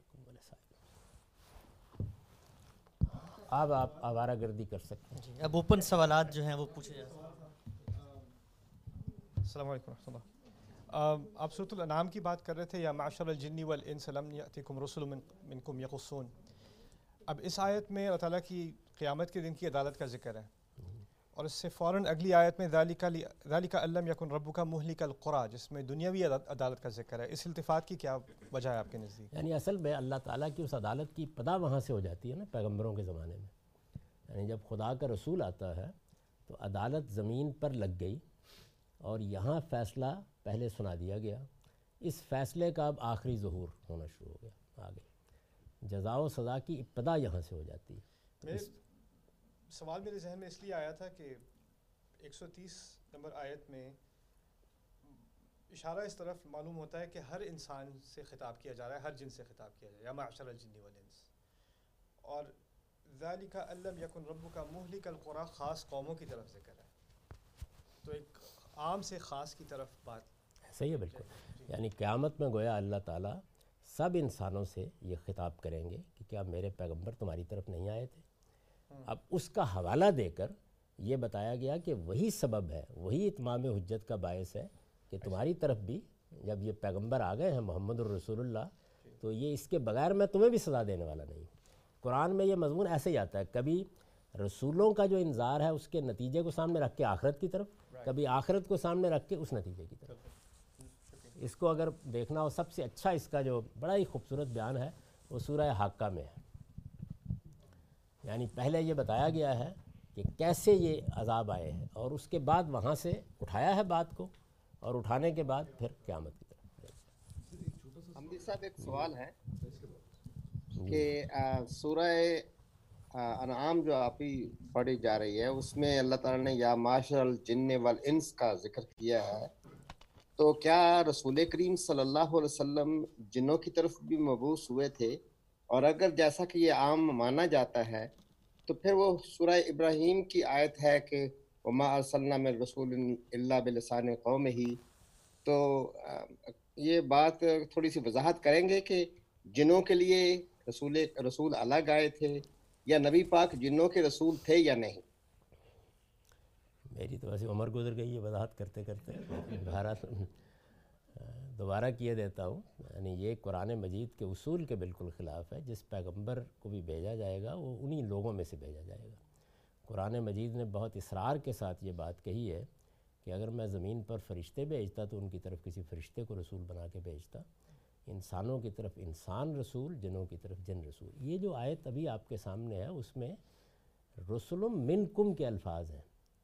یعنی یا معاشر الجن والانس، اس میں دونوں کے بارے میں بیان کیا۔ کیا تمہارے پاس تمہارے اندر سے رسول نہیں آئے؟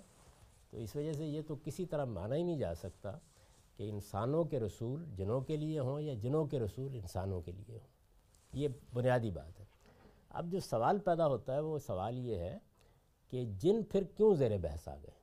یعنی دائرہ قرآن مجید میں ذکر ہوا ہے نا ان کا، زیر بحث کیوں آ گئے؟ کیا وجہ ہے؟ اور پھر یہ کہ یہ واقعہ بھی زیر بحث آ گیا کہ انہوں نے قرآن سنا، اس سے اوپر اپنے تاثر کو بیان کیا، اس میں جا کے اپنی قوم میں کیا حالات ہے ان کی بنیاد پر ایک گفتگو بھی کی جو سورہ جن میں ہے، سورہ احقاب میں ہے۔ یہ کیا مسئلہ ہوا؟ پہلی چیز تو یہ ہے کہ جن کیوں زیر بحث آ گئے؟ اس لیے کہ عربوں کے ہاں یہ توہمات موجود تھے کہ معاملات بہت سے جنی کر رہے ہوتے ہیں۔ وادیوں کے جن بھی تھے، کاہنوں پر الہام بھی وہی کرتے تھے۔ تو یہ الزام تھا رسالت میں آپ صلی اللہ علیہ وسلم پر کہ یہ جنوں ہی کا الہام ہے۔ جیسے ہمارے شعراء پر ہوتا ہے، ان کے اوپر بھی اسی طریقے سے ہو رہا ہے۔ تو اس لحاظ سے یہ بتانا ضروری ہو گیا کہ جنوں کا معاملہ کیا ہے یعنی کیا صورت ہو رہی ہے، وہ کیا کرتے ہیں۔ اس میں خاص طور پر یہ معاملہ اس طرح زیر بحث آیا کہ قرآن کا نزول کیسے ہوتا ہے یہ بتایا جائے۔ تو سورہ جن میں بھی موضوع یہ ہے کہ جب یہ قرآن نازل ہونے کا فیصلہ کیا گیا، تو چونکہ جنات اوپر فرشتوں سے بہت قریب ہو جاتے ہیں، ان کی باتیں بھی سن لیتے ہیں، وہ کوئی چیز لے کے آ رہے ہوتے ہیں، تو اس سے بھی کچھ اچک لیتے ہیں۔ کہانت کا سارا کاروبار اسی پر چل رہا ہوتا ہے۔ تو یہ بتا دیا گیا کہ خصوصی پہلے لگا دیے گئے جہاں وہ پہلے بیٹھتے تھے، وہاں سے ان کو کھدیڑ دیا گیا۔ یہ چیز خود جنوں کی زبان سے اللہ تعالیٰ نے نقل کر دی، یہ بیان کر دیا کہ ہوا کیا ہے۔ یعنی وہ خود بیان کرتے ہیں سورہ جن میں کہ ہم اوپر گئے، جاتے تھے، بیٹھ جاتے تھے، کچھ لے بھی لیتے تھے۔ لیکن اب تو یہ ہے کہ ایک شہاب ثاقب ہے جو پیچھا کرتا ہے اور بیٹھنا ناممکن بنا دیا گیا۔ پھر وہ کہتے ہیں کہ ہمیں یہ تجسس ہوا کہ دنیا میں کیا کسی عذاب کا فیصلہ کیا گیا ہے، کوئی بڑا حادثہ ہونے والا ہے، کیا ہوا ہے؟ تو چلتے چلتے یہ قرآن ہم نے سنا۔ تو نہ رسالت میں آپ صلی اللہ علیہ وسلم ان کے پاس گئے، نہ آپ نے جا کے ان کو اس طریقے سے انظار کیا۔ اصل میں وہ اس تجسس میں کہ دیکھیں تو صحیح ہوا کیا ہے، آئے ہیں تو قرآن سنا انہوں نے۔ اب آپ پلٹ کے دیکھیے کہ اگر مثال کے طور پر جس طرح جن ہماری باتیں سن لیتے ہیں، ہمیں دیکھ بھی لیتے ہیں، اگر ہم بھی دیکھتے ہوتے تو ہمیں تجسس نہ ہوتا۔ ان کی طرف خدا کا رسول آیا، کوئی پیغام وہ پڑھ کے سنا رہا ہے۔ تو اس وجہ سے یہ ایمان لانا یا ماننا کسی ہدایت کو، یہ مشترک حقیقت ہے۔ میں بھی لاؤں گا۔ میں مسیح پر بھی ایمان لاتا ہوں، میں موسیٰ پر بھی ایمان لاتا ہوں۔ میں جس پیغمبر کی ہدایت پر اس وقت عمل کر رہا ہوں، وہ رسول اللہ ہے کیوں؟ اس لیے کہ ہدایت مشترک ہو گئی ہے۔ تو اگر ہم ہدایت کو دیکھیں گے، ایمان لانے کا مطلب کیا ہے؟ یعنی اس بات کی گواہی یہ وہی ہدایت ہے۔ مثلا میں اگر فرض کر لیجیے کہ جنوں کی کسی مجلس کو دیکھوں اور وہاں پر ان کا کوئی پیغمبر قرآن، اپنا قرآن پڑھ کے سنا رہا ہو، کوئی اپنی کتاب پڑھ کے سنا رہا ہو، تو میں واپس آ کے آپ کو یہی بتاؤں گا کہ یہ تو وہی کتاب، وہی ہدایت، وہی بات ہے۔ وہ جو اس سے پہلے بھی ہمیں معلوم تھا انسانوں کے پاس آتی رہی ہے، یہ اس کا بیان ہے۔ یعنی یہ اصل میں ایک سلیم و الطبع انسان جس وقت کسی دوسری جگہ بھی وہی بات سنتا ہے۔ آپ تھوڑی دیر کے لیے غور کریں کہ آپ مریخ پر جائیں اور وہاں جا کے آپ کو پتہ چلا کہ وہاں ایک اور قوم پائی جاتی ہے، یا مخلوق پائی جاتی ہے۔ ان کے پیغمبر سے آپ کا رابطہ ہو جائے تو آپ کا تاثر کیا ہوگا؟ اس کو قرآن نے بیان کیا ہے۔ اس میں یہ زیر بحث ہی نہیں ہے کہ رسول اللہ ان کی طرف مبوس ہے یا رسول اللہ کو ان کی دعوت پہنچانی ہے۔ دعوت اور ہدایت کائنات کی مشترک حقیقت ہے۔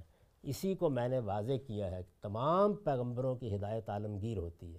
یہ تصور ختم کر دینا چاہیے کہ مسیح بنی اسرائیل کے لیے ہدایت لے کر آئے تھے اور محمد الرسول اللہ فلاں کے لیے۔ سب پیغمبروں کی ہدایت عالمگیر ہوتی ہے۔ عدالت اپنی قوموں کے لیے ہوتی ہے۔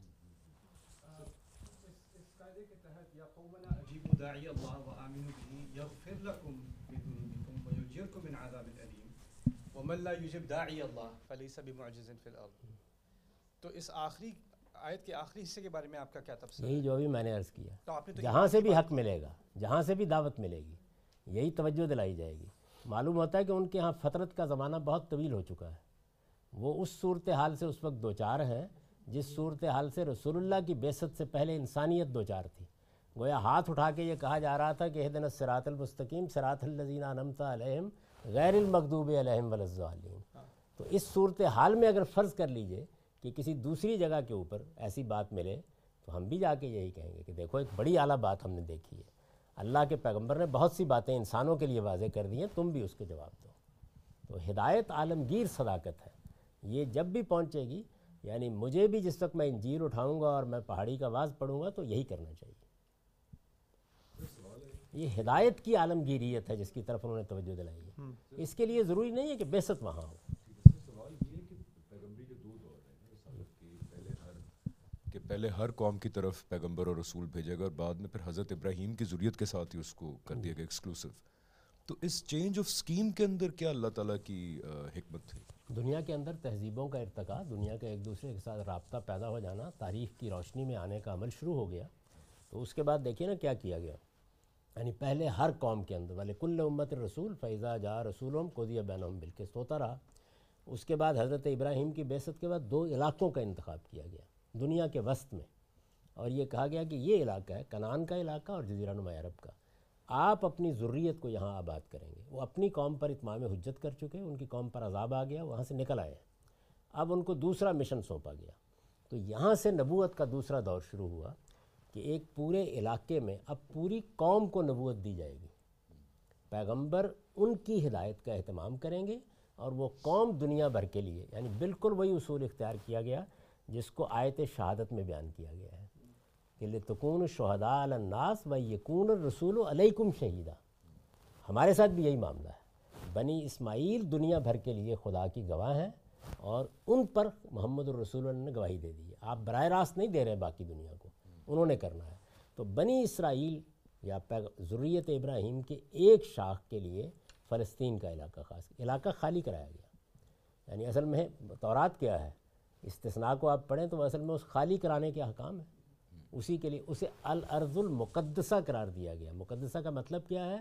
اللہ نے اس زمین کو اپنے لیے خاص کر لیا۔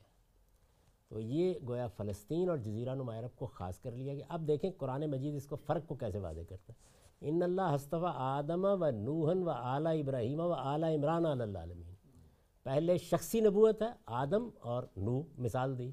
اب کیا ہے؟ پوری کی پوری ضروریت آل ابراہیم اور آل عمران۔ یہ بحثیت قوم نبوت کے منصب، اسی کو بیان کیا ہے۔ لقد اخترناہم علی علم اللہ عالمین فضل تو کم اللہ عالمین وہ کیا فضیلت ہے جو بنی اسرائیل کو دی گئی؟ یا بنی اسماعیل کو؟ وہ یہی ہے کہ پوری قوم اصل میں خدا کی ہدایت اور شہادت کے لیے منتخب کر لی گئی ہے۔ میں صرف سمجھانے کے لیے استعمال کر رہا ہوں، قومی نبوت ہے۔ پوری قوم نبوت کے منصب پر فائدہ ہے۔ استفاب آدم اور نو کا نہیں ہو رہا، آل ابراہیم اور آل عمران کا ہو رہا ہے۔ تو اس لیے نبوت بھی پھر انہی میں خاص ہوتی چلی گئی آہستہ سر یعنی کہ آسان الفاظ میں یہ کہہ سکتے ہیں کہ جب اللہ تعالیٰ نے فیصلہ کیا کہ اب انسانیت بڑھے گی کیونکہ پہلے اگر ہر قوم کی طرف رسول آتا تھا تو قوم کا فیصلہ کر دیا بکھری ہوئی تھی نا مختلف اقوام مختلف علاقوں میں بکھری ہوئی تھیں۔ وہاں پر نہ یہ پیغامات پہنچانے ممکن تھے نہ اس طرح کی صورتیں۔ دنیا ایک تاریخ کے دور میں داخل ہونے لگی جب جیسے ہی۔ آپ دیکھیں کہ کیا وجہ ہے؟ یعنی ہمیں جدید سائنس یہ بتا رہی ہے اب تو کہا جا رہا ہے کہ تین لاکھ سال کے قریب تک انسانوں کے آثار مل گئے۔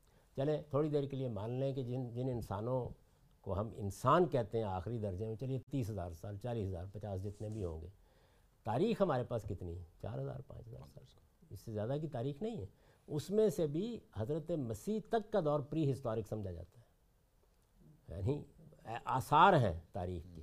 تو جس وقت اللہ تعالیٰ یہ دنیا داخل ہونی شروع ہوئی ہے، تاریخ کے یعنی تاریخ کی روشنی میں ہونے کا مطلب کیا ہے؟ مطلب یہ ہے کہ ہم اب ایک دوسرے سے آشنا ہونے والے ہیں۔ اب ہم ایک دوسرے کی بات کو محفوظ رکھیں گے۔ اب ہم ماضی کی چیزوں کو آگے منتقل کرنے کی پوزیشن میں آ گئے ہیں۔ اب ہم ایک ہی دور میں ایک جگہ سے دوسری جگہ کے استفادے کی پوزیشن میں آ رہے ہیں۔ تو جیسے ہی اس دور کی قرب ہوا، تو پھر ایک پورے علاقے کو منتخب کر لیا گیا تاکہ اس سے توحید کا مرکز بنے اور اس کا ظہور ہو۔ ہم بھی ویسے اسی طرح کرتے ہیں۔ یعنی دو چار پانچ دس لوگ اکٹھے ہو کے پھر دعوت کا کام شروع کر دیتے ہیں۔ رام جی صاحب کیا یہ کہا جا سکتا ہے کہ نبوت کا جو منصب ہے یہ قوموں کو دیا گیا حضرت ابراہیم کے بعد؟ تو اب رسول کریم صلی اللہ علیہ وسلم کی جو ایک قوم کو دیا گیا ضروریت ابراہیم کو قوموں کو ضروریت ابراہیم کو دیا گیا اور اب نبی پاک صلی اللہ علیہ وسلم کے بعد یہ منصب آل رسول کو تقسیم ہو گیا ہے اور وہ اب اس وقت نبوت کے منصب پہ فائز ہیں اس میں مجھے یہ کہنا کی کیا ضرورت ہے؟ اللہ تعالیٰ نے خود بتا دیا کہ پورے بنی اسماعیل کو ہے۔ سورہ حج کی آخر، آخری آیت پڑھی ہے، کیا ہے اس میں؟ جاہد فی اللہ حقہ جہاد شروع ملت ابیکم ابراہیم۔ تو بنی اسماعیل انہی کو کہا ہے تکون شہداء الناس۔ یہ پورا کا پورا منصب جو ہے، یہ بنی اسماعیل کو، عربوں کو حاصل ہے۔ ہم جب ایمان لاتے ہیں تو ہم ان کا حصہ بن جاتے ہیں تبن یہ کچھ سوالات آن لائن بھی ریسیو ہو رہے ہیں جی۔ اس کا جواب بھی تورات میں اللہ تعالیٰ نے دے دیا ہے۔ پردیسی کا لفظ استعمال کیا نا کہ جب وہ باہر کا آ کے ایمان لائے گا تو اس کے حقوق کیا ہوتے ہیں؟ سوال یہ ہے کہ نبی بھی وہی کام کرتے ہیں جو رسول کرتے ہیں تو یہ اللہ تعالیٰ نے دو الگ منصب تخلیق کیوں کیے؟ یعنی نبی کے اتمام حجت کے بعد بھی عذاب آ جاتا کیوں ان میں نبیوں میں رسول پیدا کی یہی آگے ہم دیکھیں گے کہ وہ کیا بینات ہیں جن کا ظہور پیغمبر یا نبی رسول کے ساتھ اس درجے میں ہوتا ہے کہ گویا اسی وقت عذاب کا فیصلہ کر لیا جاتا ہے۔ حجت تو میں نے آپ سے کیا، میری فطرت بھی کر رہی ہے قائم۔ وہ انفس و آفاق بھی کر رہے ہیں، وہ میرا عقلی استعمال بھی کر رہا ہے۔ حجت ہو رہی ہے پوری۔ اس حجت کا اس درجے میں پورا ہو جانا کہ یہیں فیصلہ سنا دیا جائے۔ اس کے لیے کچھ لازمی شرائط ہیں۔ خود خالق فیصلہ کرے کہ مجھے کیا یہ قیامت برپا کرنی ہے۔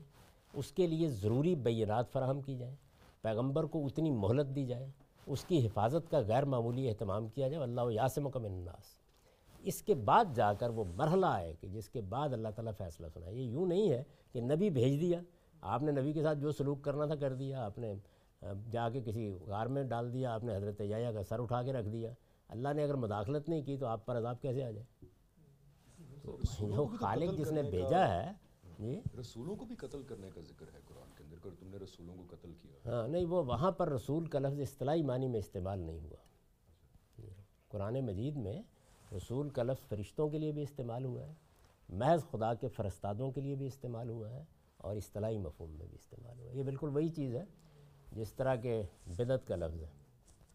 یعنی چیزیں اصطلاح بنتی ہیں لیکن وہ ایک عمومی مفہوم میں بھی استعمال ہوتی ہیں۔ رسول کا مطلب ہے پیغام پر اس معنی میں استعمال ہوتا ہے۔ ایک اور سوال ہے جی کہ نبی کی ضرورت آپ نے بھی پڑھایا ہے اس دور میں محسوس ہوتا ہے کہ سب سے زیادہ نبی کی ضرورت ہے لوگ خدا کی نعمتوں کو بھی بھول چکے ہیں اور الحاد کے اوپر بھی استدلال کر رہے ہیں۔ تو اتمام حجت کی تو اللہ تعالیٰ نے یہ سلسلہ بند کیوں کر دی اللہ تعالیٰ نے کوئی سلسلہ بند نہیں کیا۔ اللہ نے اپنی کتاب جو ہے اس کو محفوظ کر دیا وہ کتاب ہمارے پاس موجود ہے۔ وہ کتاب اتمام ہدایت بھی کر رہی ہے، اتمام حجت بھی کر رہی ہے، دونوں کام کر رہی ہے۔ یعنی اب کس لیے بھیجا جائے؟ تاریخ کے اس دور میں آپ آ گئے کہ جہاں ایک کتاب کی دعوت پورے عالم تک پہنچانا ممکن ہو گیا۔ تو پیغمبر اور رسول تو کسی قوم کا فیصلہ کرنے کے لیے آتے تھے۔ اب روز روز کیوں فیصلے کرانے قیامت کا فیصلہ قریب آ گیا۔ یہ یہ اس سے پیدا ہوتا ہے کہ پیغمبر گویا مسلحین ہوتے ہیں۔ ایسا نہیں صاحب؟ قومیں خراب ہو گئی ہیں۔ مرزا غلام احمد صاحب قادیانی نے یہی استدلال کیا نا نہیں کوئی بنیاد نہیں۔ اتمام ہدایت وہ ہو گیا اتمام حجت بھی ہو گیا دونوں کام ہو گئے۔ عالمی سطح پر اتمام حجت کا یہ ہم ختم نبوت میں بحث کریں گے آگے آ رہی۔ ہے عالمی سطح پر رسول اللہ کے بعد اتمام حجت کا اہتمام ہو گیا ہے۔ خدا اہتمام کرتا ہے حجت پوری ہو جائے یہ قیامت میں فیصلہ ہو جائے کس پر ہوئی، کس پر نہیں ہوئی۔ اہتمام موجود ہے پوری طرح۔ گاندھی صاحب، یہ جو ہم تھوڑی دیر پہلے، تھوڑی دیر پہلے جو بات کر رہے تھے کہ زمانہ رسالت کے جو اہل کتاب ہیں، وہ ایکسیپٹ کر لیں گے اپنی موت سے پہلے کہ پیغمبر کا میسج صحیح تھا۔ وہ کون ہیں لوگ؟ زمانہ رسالت کے جو اہل کتاب ہیں، تو کن لوگوں سے مراد ہے؟ زیادہ تر یہود تھے بہت چھوٹے چھوٹے گروہ نصارہ کے بھی موجود تھے۔ زیادہ بڑا مرکز ان کا جو تھا وہ خیبر میں تھا۔ اور بعض بستیوں کا ذکر بھی تاریخ میں آتا ہے۔ اور یسرب میں بھی کافی بڑے قبیلے آباد تھے۔ تین قبیلوں کو تو پوری تاریخ ہمیں معلوم۔ تو انہوں نے ایکسیپٹ کر لیا تھا اسلام کا میسج کر لیا تھا دل سے۔ یہ اللہ باطن کی خبر دے رہے ہیں۔ جی جی اچھا ٹھیک۔ زبان سے نہیں قبول کیا۔ ہاں اچھا۔ یہ جو باطن کی خبر کا پہلو ہے، اس کا ایک بڑا دلچسپ چیز ہے۔ کبھی آپ البیان میں دیکھیے، سورہ آل عمران جو ہے، یہ پڑھی جا رہی ہے۔ رسالت میں آپ صلی اللہ علیہ وسلم صورت پڑھتے تھے نا، تو پڑھنے کے دوران میں مخاطبین کے دل میں کچھ خیالات پیدا ہوئے۔ ہیں اس کو ٹوک کر اللہ تعالیٰ نے ان پر تبصرہ کیا۔ ہے بڑی دلچسپ چیز ہے۔ ٹوک کے بعد کو تبصرہ کیا دل میں خیال میں آپ سے گفتگو کر رہا ہوں آپ کے دل میں ایک خیال پیدا ہوا ہے۔ یہ کام خدا ہی کر سکتا ہے۔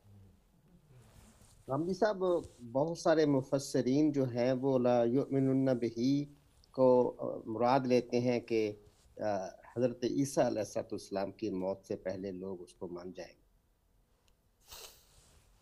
جی تو آپ کو اگر ان کی بات زیادہ معقول لگتی ہے تو ہم مان لیں میں تو وہ اصل میں سلسلہ کلام کو انہوں نے اوپر سے بہت معذرت کے ساتھ دیکھا ہی نہیں ہے۔ بحث یہ چل رہی تھی، دیکھا ہی نہیں انہوں نے کہ اوپر کا فکرہ نامکمل رہ گیا کہ یہ اہل کتاب آپ سے یہ کہیں گے کہ یہ کتاب ہمیں نہیں قبول۔ اس کی جگہ آسمان سے کوئی کتاب یسل و کا اہل الکتاب سے سلسلہ شروع ہوا ہے۔ یہ اس سے پہلے موسیٰ سے اس سے زیادہ بڑے بڑے مطالبات کریں۔ یہاں سے غصہ آ گیا اللہ تعالیٰ کو۔ اس غصے کا پھر شدید اظہار ہوا ہے حضرت مسیح تک۔ اب بات جو اصل میں اٹھائی گئی تھی، اس کا جواب دیا ہے کہ آپ بالکل فکر مند نہ ہوں، ان میں سے ایک ایک اس قرآن کو مان کر دنیا سے رخصت ہوگا تو یسل و کاہل الکتاب سے متعلق ہے جملہ۔ وہ قریب تھے حضرت مسیح کا ذکر قریب تھا۔ لوگوں نے اس سے لے لیا، یہ دیکھا نہیں کہ اوپر سے بات کیا چل رہی ہے۔ یہ سوال ہے جی کہ یہ بات تو آپ کی سمجھ میں آتی ہے کہ سورہ احزاب کے اندر وقتی نوعیت یعنی کی۔ میری کوئی بات سمجھ میں بھی آنے لگ گئی۔ بڑی مبارک بات۔ تو یہ پوچھتے ہیں کہ یہ بات تو سمجھ میں آتی ہے کہ سورہ احزاب میں ایک وقتی تدبیر کے طور پہ وہ جو احکام دیے گئے ہیں اور نور اصل ہے لیکن نور کے اندر جب یہ کہا گیا ولی یدرب نبی خمرین نالا جیوب تو اب یہاں پر جو خمار کا لفظ آیا ہے یہ تو ایک پہلو سے نشانی دے رہا ہے نا کہ وہ سروں کی اوڑھنیاں جو تم اوڑھتے ہو، گویا ایک آبویس بات ہے، ان کو اب آگے سینوں پہ گرا لو۔ تو آبویس بات کو آبویس رکھیں یعنی جو بات اللہ تعالیٰ نے کہی ہے، اللہ جب کوئی حکم دیتے ہیں، تو اس میں جو کچھ موجود ہوتا ہے، اسی پر گفتگو کریں گے نا۔ جو بات کہی گئی، وہ یہ کہی گئی کہ تمہیں زینتوں کا ابدا نہیں کرنا چاہیے۔ یعنی خواتین کو جو زائد بات کہی گئی، وہ ایک ہی ہے۔ ایک یہ غز بسر میرے لیے بھی ہے، خاتون کے لیے بھی۔ دونوں کو الگ الگ خطاب کر کے کہا۔ اس کے بعد حفظ فروج، اس پر لوگ غور نہیں کرتے کہ وہ ایک کامل حکم ہے یعنی شرمگاہوں کی حفاظت۔ شرمگاہوں کی حفاظت کیسے ہوگی؟ یعنی ایک دجی لپیٹ لینے سے ہو جائے گی۔ یعنی اس میں لباس کیسا پہننا چاہیے، اس کی طرف میلان کے امکانات کو ختم کرنا چاہیے۔ وہ آپ کے باطن کی بھی اصلاح ہے، وہ ظاہر کی بھی اصلاح ہے۔ اس کے اندر بدکوارگی برا لباس، سب چیزیں زیر بحث آ گئی ہیں، میں نے اس پر تفصیلی گفتگو کی ہے۔ تو یہ دوسری بات مجھے بھی کہی گئی ہے، مردوں کو بھی، عورتوں کو بھی، اس میں کوئی فرق نہیں۔ جو بات صرف خواتین کو کہی گئی ہے، وہ کیا ہے؟ لا یبدین زینت ہننا یعنی وہ جس وقت زیب و زینت کیے ہوئے ہوں، اس میں پہلی جو بنیادی غلطی لوگوں نے کی، وہ تو یہ کی کہ زینت کو حسن کے معنی میں لے لیا عربی زبان میں زینت کبھی حسن کے معنوں میں استعمال نہیں ہوتا۔ حسن کے لیے حسنی کا لفظ استعمال ہوگا، جمال کا لفظ استعمال ہوگا۔ خود رسالت میں آپ صلی اللہ علیہ وسلم کو خطاب کر کے کہا ہے، اسی سورہ حذاب میں ہے کہ اگر آپ کو وہ لو آ جبا کا حسن ہننا تو زینت کیا ہے؟ ما یتزین بہی۔ یعنی وہ چیزیں جن سے آپ سجاتے بناتے ہیں کسی چیز کو۔ عربی زبان میں زینت ان کو کہتے ہیں۔ تو اپنی زینتوں کا اظہار نہ کریں۔ یعنی اگر انہوں نے بناؤ سنگار کیا ہے، اگر انہوں نے زیورات پہنے ہوئے ہیں، تو اس کا اظہار نہ کریں۔ اس میں دو چیزوں کو مستثنا کر دیا۔ ایک یہ کہ بعض زینتیں ایسی ہیں کہ جو عادتاً ظاہر ہوتی ہیں۔ ہاتھ، پاؤں، چہرہ ہے۔ انسان ان کو تو نہیں ڈھانپتا۔ تو اللہ ما ظاہرہ منہا۔ اس میں بھی غلطی یہ ہوئی کہ اللہ آئیں یظہرہ من ہو شے کے معنی میں لے لیا اس کو۔ یہ ہو نہیں سکتا عربیت کی روح سے۔ یہ اصل میں ہے اللہ ظاہر من ہو یعنی جو عادتاً، جبلتاً ظاہر ہوتے ہیں۔ تو وہ چیزیں مستثنا کر دیں۔ اس کے بعد ایک دائرہ مستثنا کر دیا۔ یعنی تمہارے شوہر ہیں، تمہارے باپ ہیں، تمہارا خاندان کے لوگ ہیں، وہ ایک پوری فہرست بیان کر دی مستثنا کر دیا۔ اب یہ سوال پیدا ہوا کہ جب اللہ ما ظاہرہ منہا کہہ دیا، تو اس کے بعد پھر کون سی زینت ہے؟ چھپانی ہے۔ اب غور کر کے دیکھیں تو وہ سینے کی زینت ہے۔ اس کے بارے میں کہا، اور اس کے لیے اپنی جو تمہاری اوڑھنیاں ہیں، ان کو سینے پر لے لو۔ یا ضرب نہ بے خمر ہننا اعلیٰ جوب ہننا اور جو تمہاری چھپی ہوئی زینتیں پاؤں میں ہوتی ہیں، پازیب وغیرہ پہنی ہیں ان کے بارے میں بھی احتیاط کرو کہ جنکار نہ پیدا ہونے پائے۔ بس کوئی ذکر نہیں ہے اس کا، بالکل۔ بات ہے کوئی حقیقت نہیں یہ اچھی بات ہے، بہت اچھی بات ہے۔ میں نے اس پہ استدلال بھی کیا ہے کہ سر کی اوڑھنی جو ہے یہ اچھی چیز ہے۔ اور وہ میرے یہ کتاب ہے، مقامات، اس میں آرٹیکل ہے، سر کی اوڑھنی کے عنوان سے۔ کیسے استعمال کیا ہے، اس کو آپ وہاں دیکھ لیجیے۔ لیکن اچھی بات ہے۔ فرض جو ہے، وہ صرف وہی۔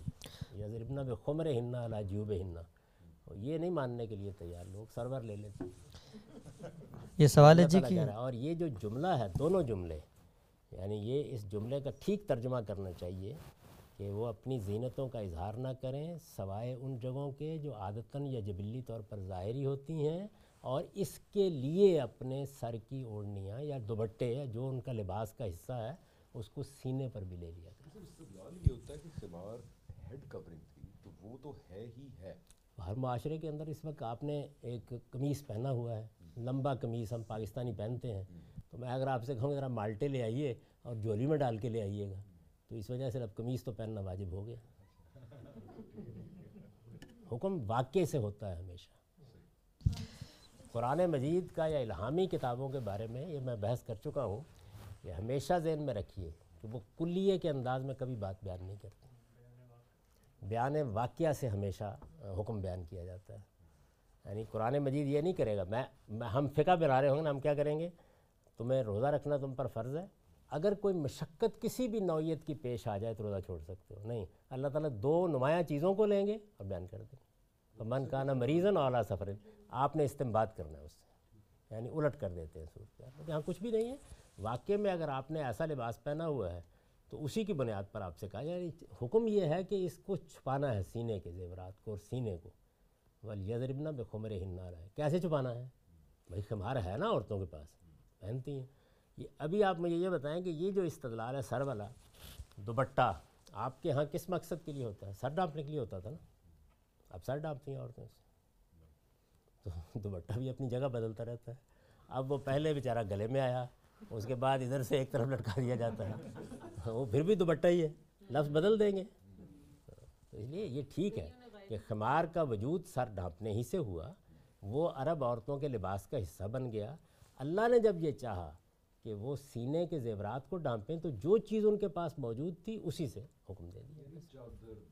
اسی اصطلاح کے اسی اصطلاح یہ سوال ہے جی کہ اگر یہ کتاب اللہ تعالیٰ کو پوری بات کہنی چاہیے تھی۔ وہ اپنے سر، اپنی اوڑھنیاں جو ہیں وہ سر پر بھی لے لیں اور یہ بھی کر لیں، نہیں کہا ہے۔ اور دوسرا پلیسمنٹ نہیں لوگوں نے سمجھی اس کی کیا ہے۔ یعنی یہ جو آیت ہے، یہ یا فضنا فروجہ ہننا کے بعد نہیں ہے، لا یبدینہ زینت ہننا کے بعد ہے۔ یہ اس کا طریقہ بتا رہی ہے۔ یہ سوال ہے جی کہ کتاب حجت ہے تو کسی نے کتاب کی اپنی تشریح کی، ہم اجمی کیسے سمجھیں گے؟ کتاب تو عربی مبین میں ہے تو عربوں کے لیے حجت ہوگی، ہمیں تو پہلے مولویوں کی تشریح کا محاسبہ کرنا ہے، پھر کتاب سمجھنی ہے۔ آپ کے لیے قرآن ہدایت ہے۔ حجت جن کے لیے بننا تھا، وہ بن کے ان کا خاتمہ کر چکا۔ تو ہدایت حاصل کریں۔ وہ ہدایت آپ کے اندر بھی ہے، آپ کے باہر بھی ہے۔ ہدایت کے لیے اللہ کا شکر ادا کریں کہ قرآن موجود ہے۔ آپ کہتے ہیں کہ وہ آپ کے کان میں آ کر آپ کی زبان میں، بلکہ اگر آپ اپنی زبان بھی اچھی نہ جانتے ہو تو بری زبان بول کے انڈے لا جائیں۔ یعنی کوئی آپ کو کوئی ضرورت نہیں ہے ہدایت کی، تو اپنے آپ کو صحیح جگہ پہ کھڑا کریں۔ ہدایت میری ضرورت ہے۔ میں اس کو اگر وہ زمین کے کسی اندر بھی دفن ہوگی تو چاہیے کہ جا کے تلاش کروں۔ تو آپ کو اتنا ہی مسئلہ پیش آ گیا کہ عربی میں، آپ مجھے بتائیں کہ اس کا حل آپ تجویز کر سکتے ہیں؟ یعنی اللہ تعالیٰ پھر لاہور کی زبان میں نادل کرے اور پوٹھوار میں جائیں تو اس کی زبان میں نادل کرے اور ہزارہ جائیں تو اس کی زبان میں نادل کرے۔ تو کسی زبان میں ہوگی۔ علماء کا کوئی مسئلہ نہیں، قرآن مجید کے تراجم جیسے ہی دنیا تک بات پہنچی ہونا شروع ہو گئے۔ تو ویسے تو ہونا یہ چاہیے تھا کہ مسلمانوں کے ہاں عربی زبان کو یعنی میں نے تو ہمیشہ یہ کہا ہے کہ بچوں کو پڑھایا جاتا۔ یعنی ان کی قومی زبان ہر جگہ مختلف ہو سکتی ہے۔ ان کے لیے ایک بین الاقوامی زبان تاکہ وہ دنیا میں جی رہے ہیں تو رابطہ پیدا کر سکیں۔ ان کے مذہب کی زبان ہونا چاہیے تھا، یہ ضرورت نہ ہوتی۔ لیکن نہیں ہوا۔ تو اب ترجمے سے ہدایت ہدایت کے لیے یہ ضروری نہیں ہے کہ آپ اس کی بلاغت فساد کیسے بات کرتا ہے اس کو آپ جانیں۔ اور اگر واقعتاً کوئی اشتباہ پیدا ہوتا ہے تو بھائی ہمت کر کے تھوڑی عربی سیکھ لیں۔ آخری سوال ہے جی ہدایت آپ کو اپنی ضرورت بننی چاہیے۔ یہ ایسے ہے کہ جیسے اللہ تعالیٰ جو ہے ان کے اوپر ذمہ داری ڈال دی گئی ہے کہ وہ ہر ہر ہر جگہ پہ پہنچائیں۔ وہ کہتے ہیں وہ ہدایت میں نے دے کے آپ کو بھیجا ہوا ہے۔ یہ میرا احسان ہے اتمام نعمت کر رہا ہوں۔ تو آپ کو نعمت کو پانے کے لیے خود تغدو کرنی چاہیے۔ آخری سوال جی کہ یہ پوچھتے ہیں کہ آپ نے پڑھایا ابھی نبی کی معرفت میں کہ یہ مظہر عتم ہوتے ہیں اخلاقیات کا تو کیا وجہ ہے کہ مسلمان جو پیغمبروں کو مانتے ہیں ان میں سب سے زیادہ مفقوط اخلاقیات ہی ہوتی ہیں؟ یہ مسلمانوں سے پوچھیے نا۔ یعنی میں تو مسلمانوں کا نمائندہ نہیں ہوں پیغمبر کی بات بیان کر رہا ہوں۔ یعنی انسانوں کو پیغام پہنچانا ان کا کام ہے انسانوں کو حاصل کرنا ہے کتنا حاصل کرنا ہے کہاں تک جانا ہے۔ میں نے تو دیکھیے ابھی ایک دانشوروں کے مجلس میں میں لاہور میں تھا، اس میں آپ کے ملک کے بڑے دانشور شریک تھے۔ تو میں نے ان سے کہا کہ وہ بہت سی بحثیں ہوتی ہیں نا، یہی کہ صحابہ نے کیا کیا بعد میں یہ جنگ ہو گئی، وہ ہو گیا، لڑ پڑے، یہ کیا۔ میں نے کہا، بھائی محمد الرسول اللہ کے بعد تھوڑی دیر کے لیے فرض کر لیں، سارے کے سارے مرتد ہو گئے۔ اس سے مجھے کیا فرق پڑتا؟ ہے یہ بتا دو۔ یعنی میں نے ان کے دین کو دیکھ کر ہی مان لانا ہے۔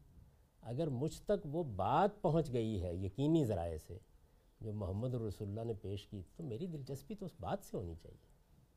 یہ میں تاریخ پر ایمان نہیں لایا، محمد رسول اللہ پر ایمان لایا۔ تو یہ آپ بحث کرتے رہیں تاریخ پر۔ چلیے جناب، وقت ختم ہو گیا اور اب ہم نماز پڑھیں گے۔ اگلے ہفتے نشست نہیں ہوگی۔ یہ اگلے ہفتے یہ نشست نہیں ہوگی، اس لیے کہ مجھے سفر پہ جانا ہے، تو آپ حضرات نوٹ کر لیجیے، اگلے ہفتے، ہفتہ یعنی ہفتہ اتوار، دونوں دن یہ نشست نہیں ہوگی۔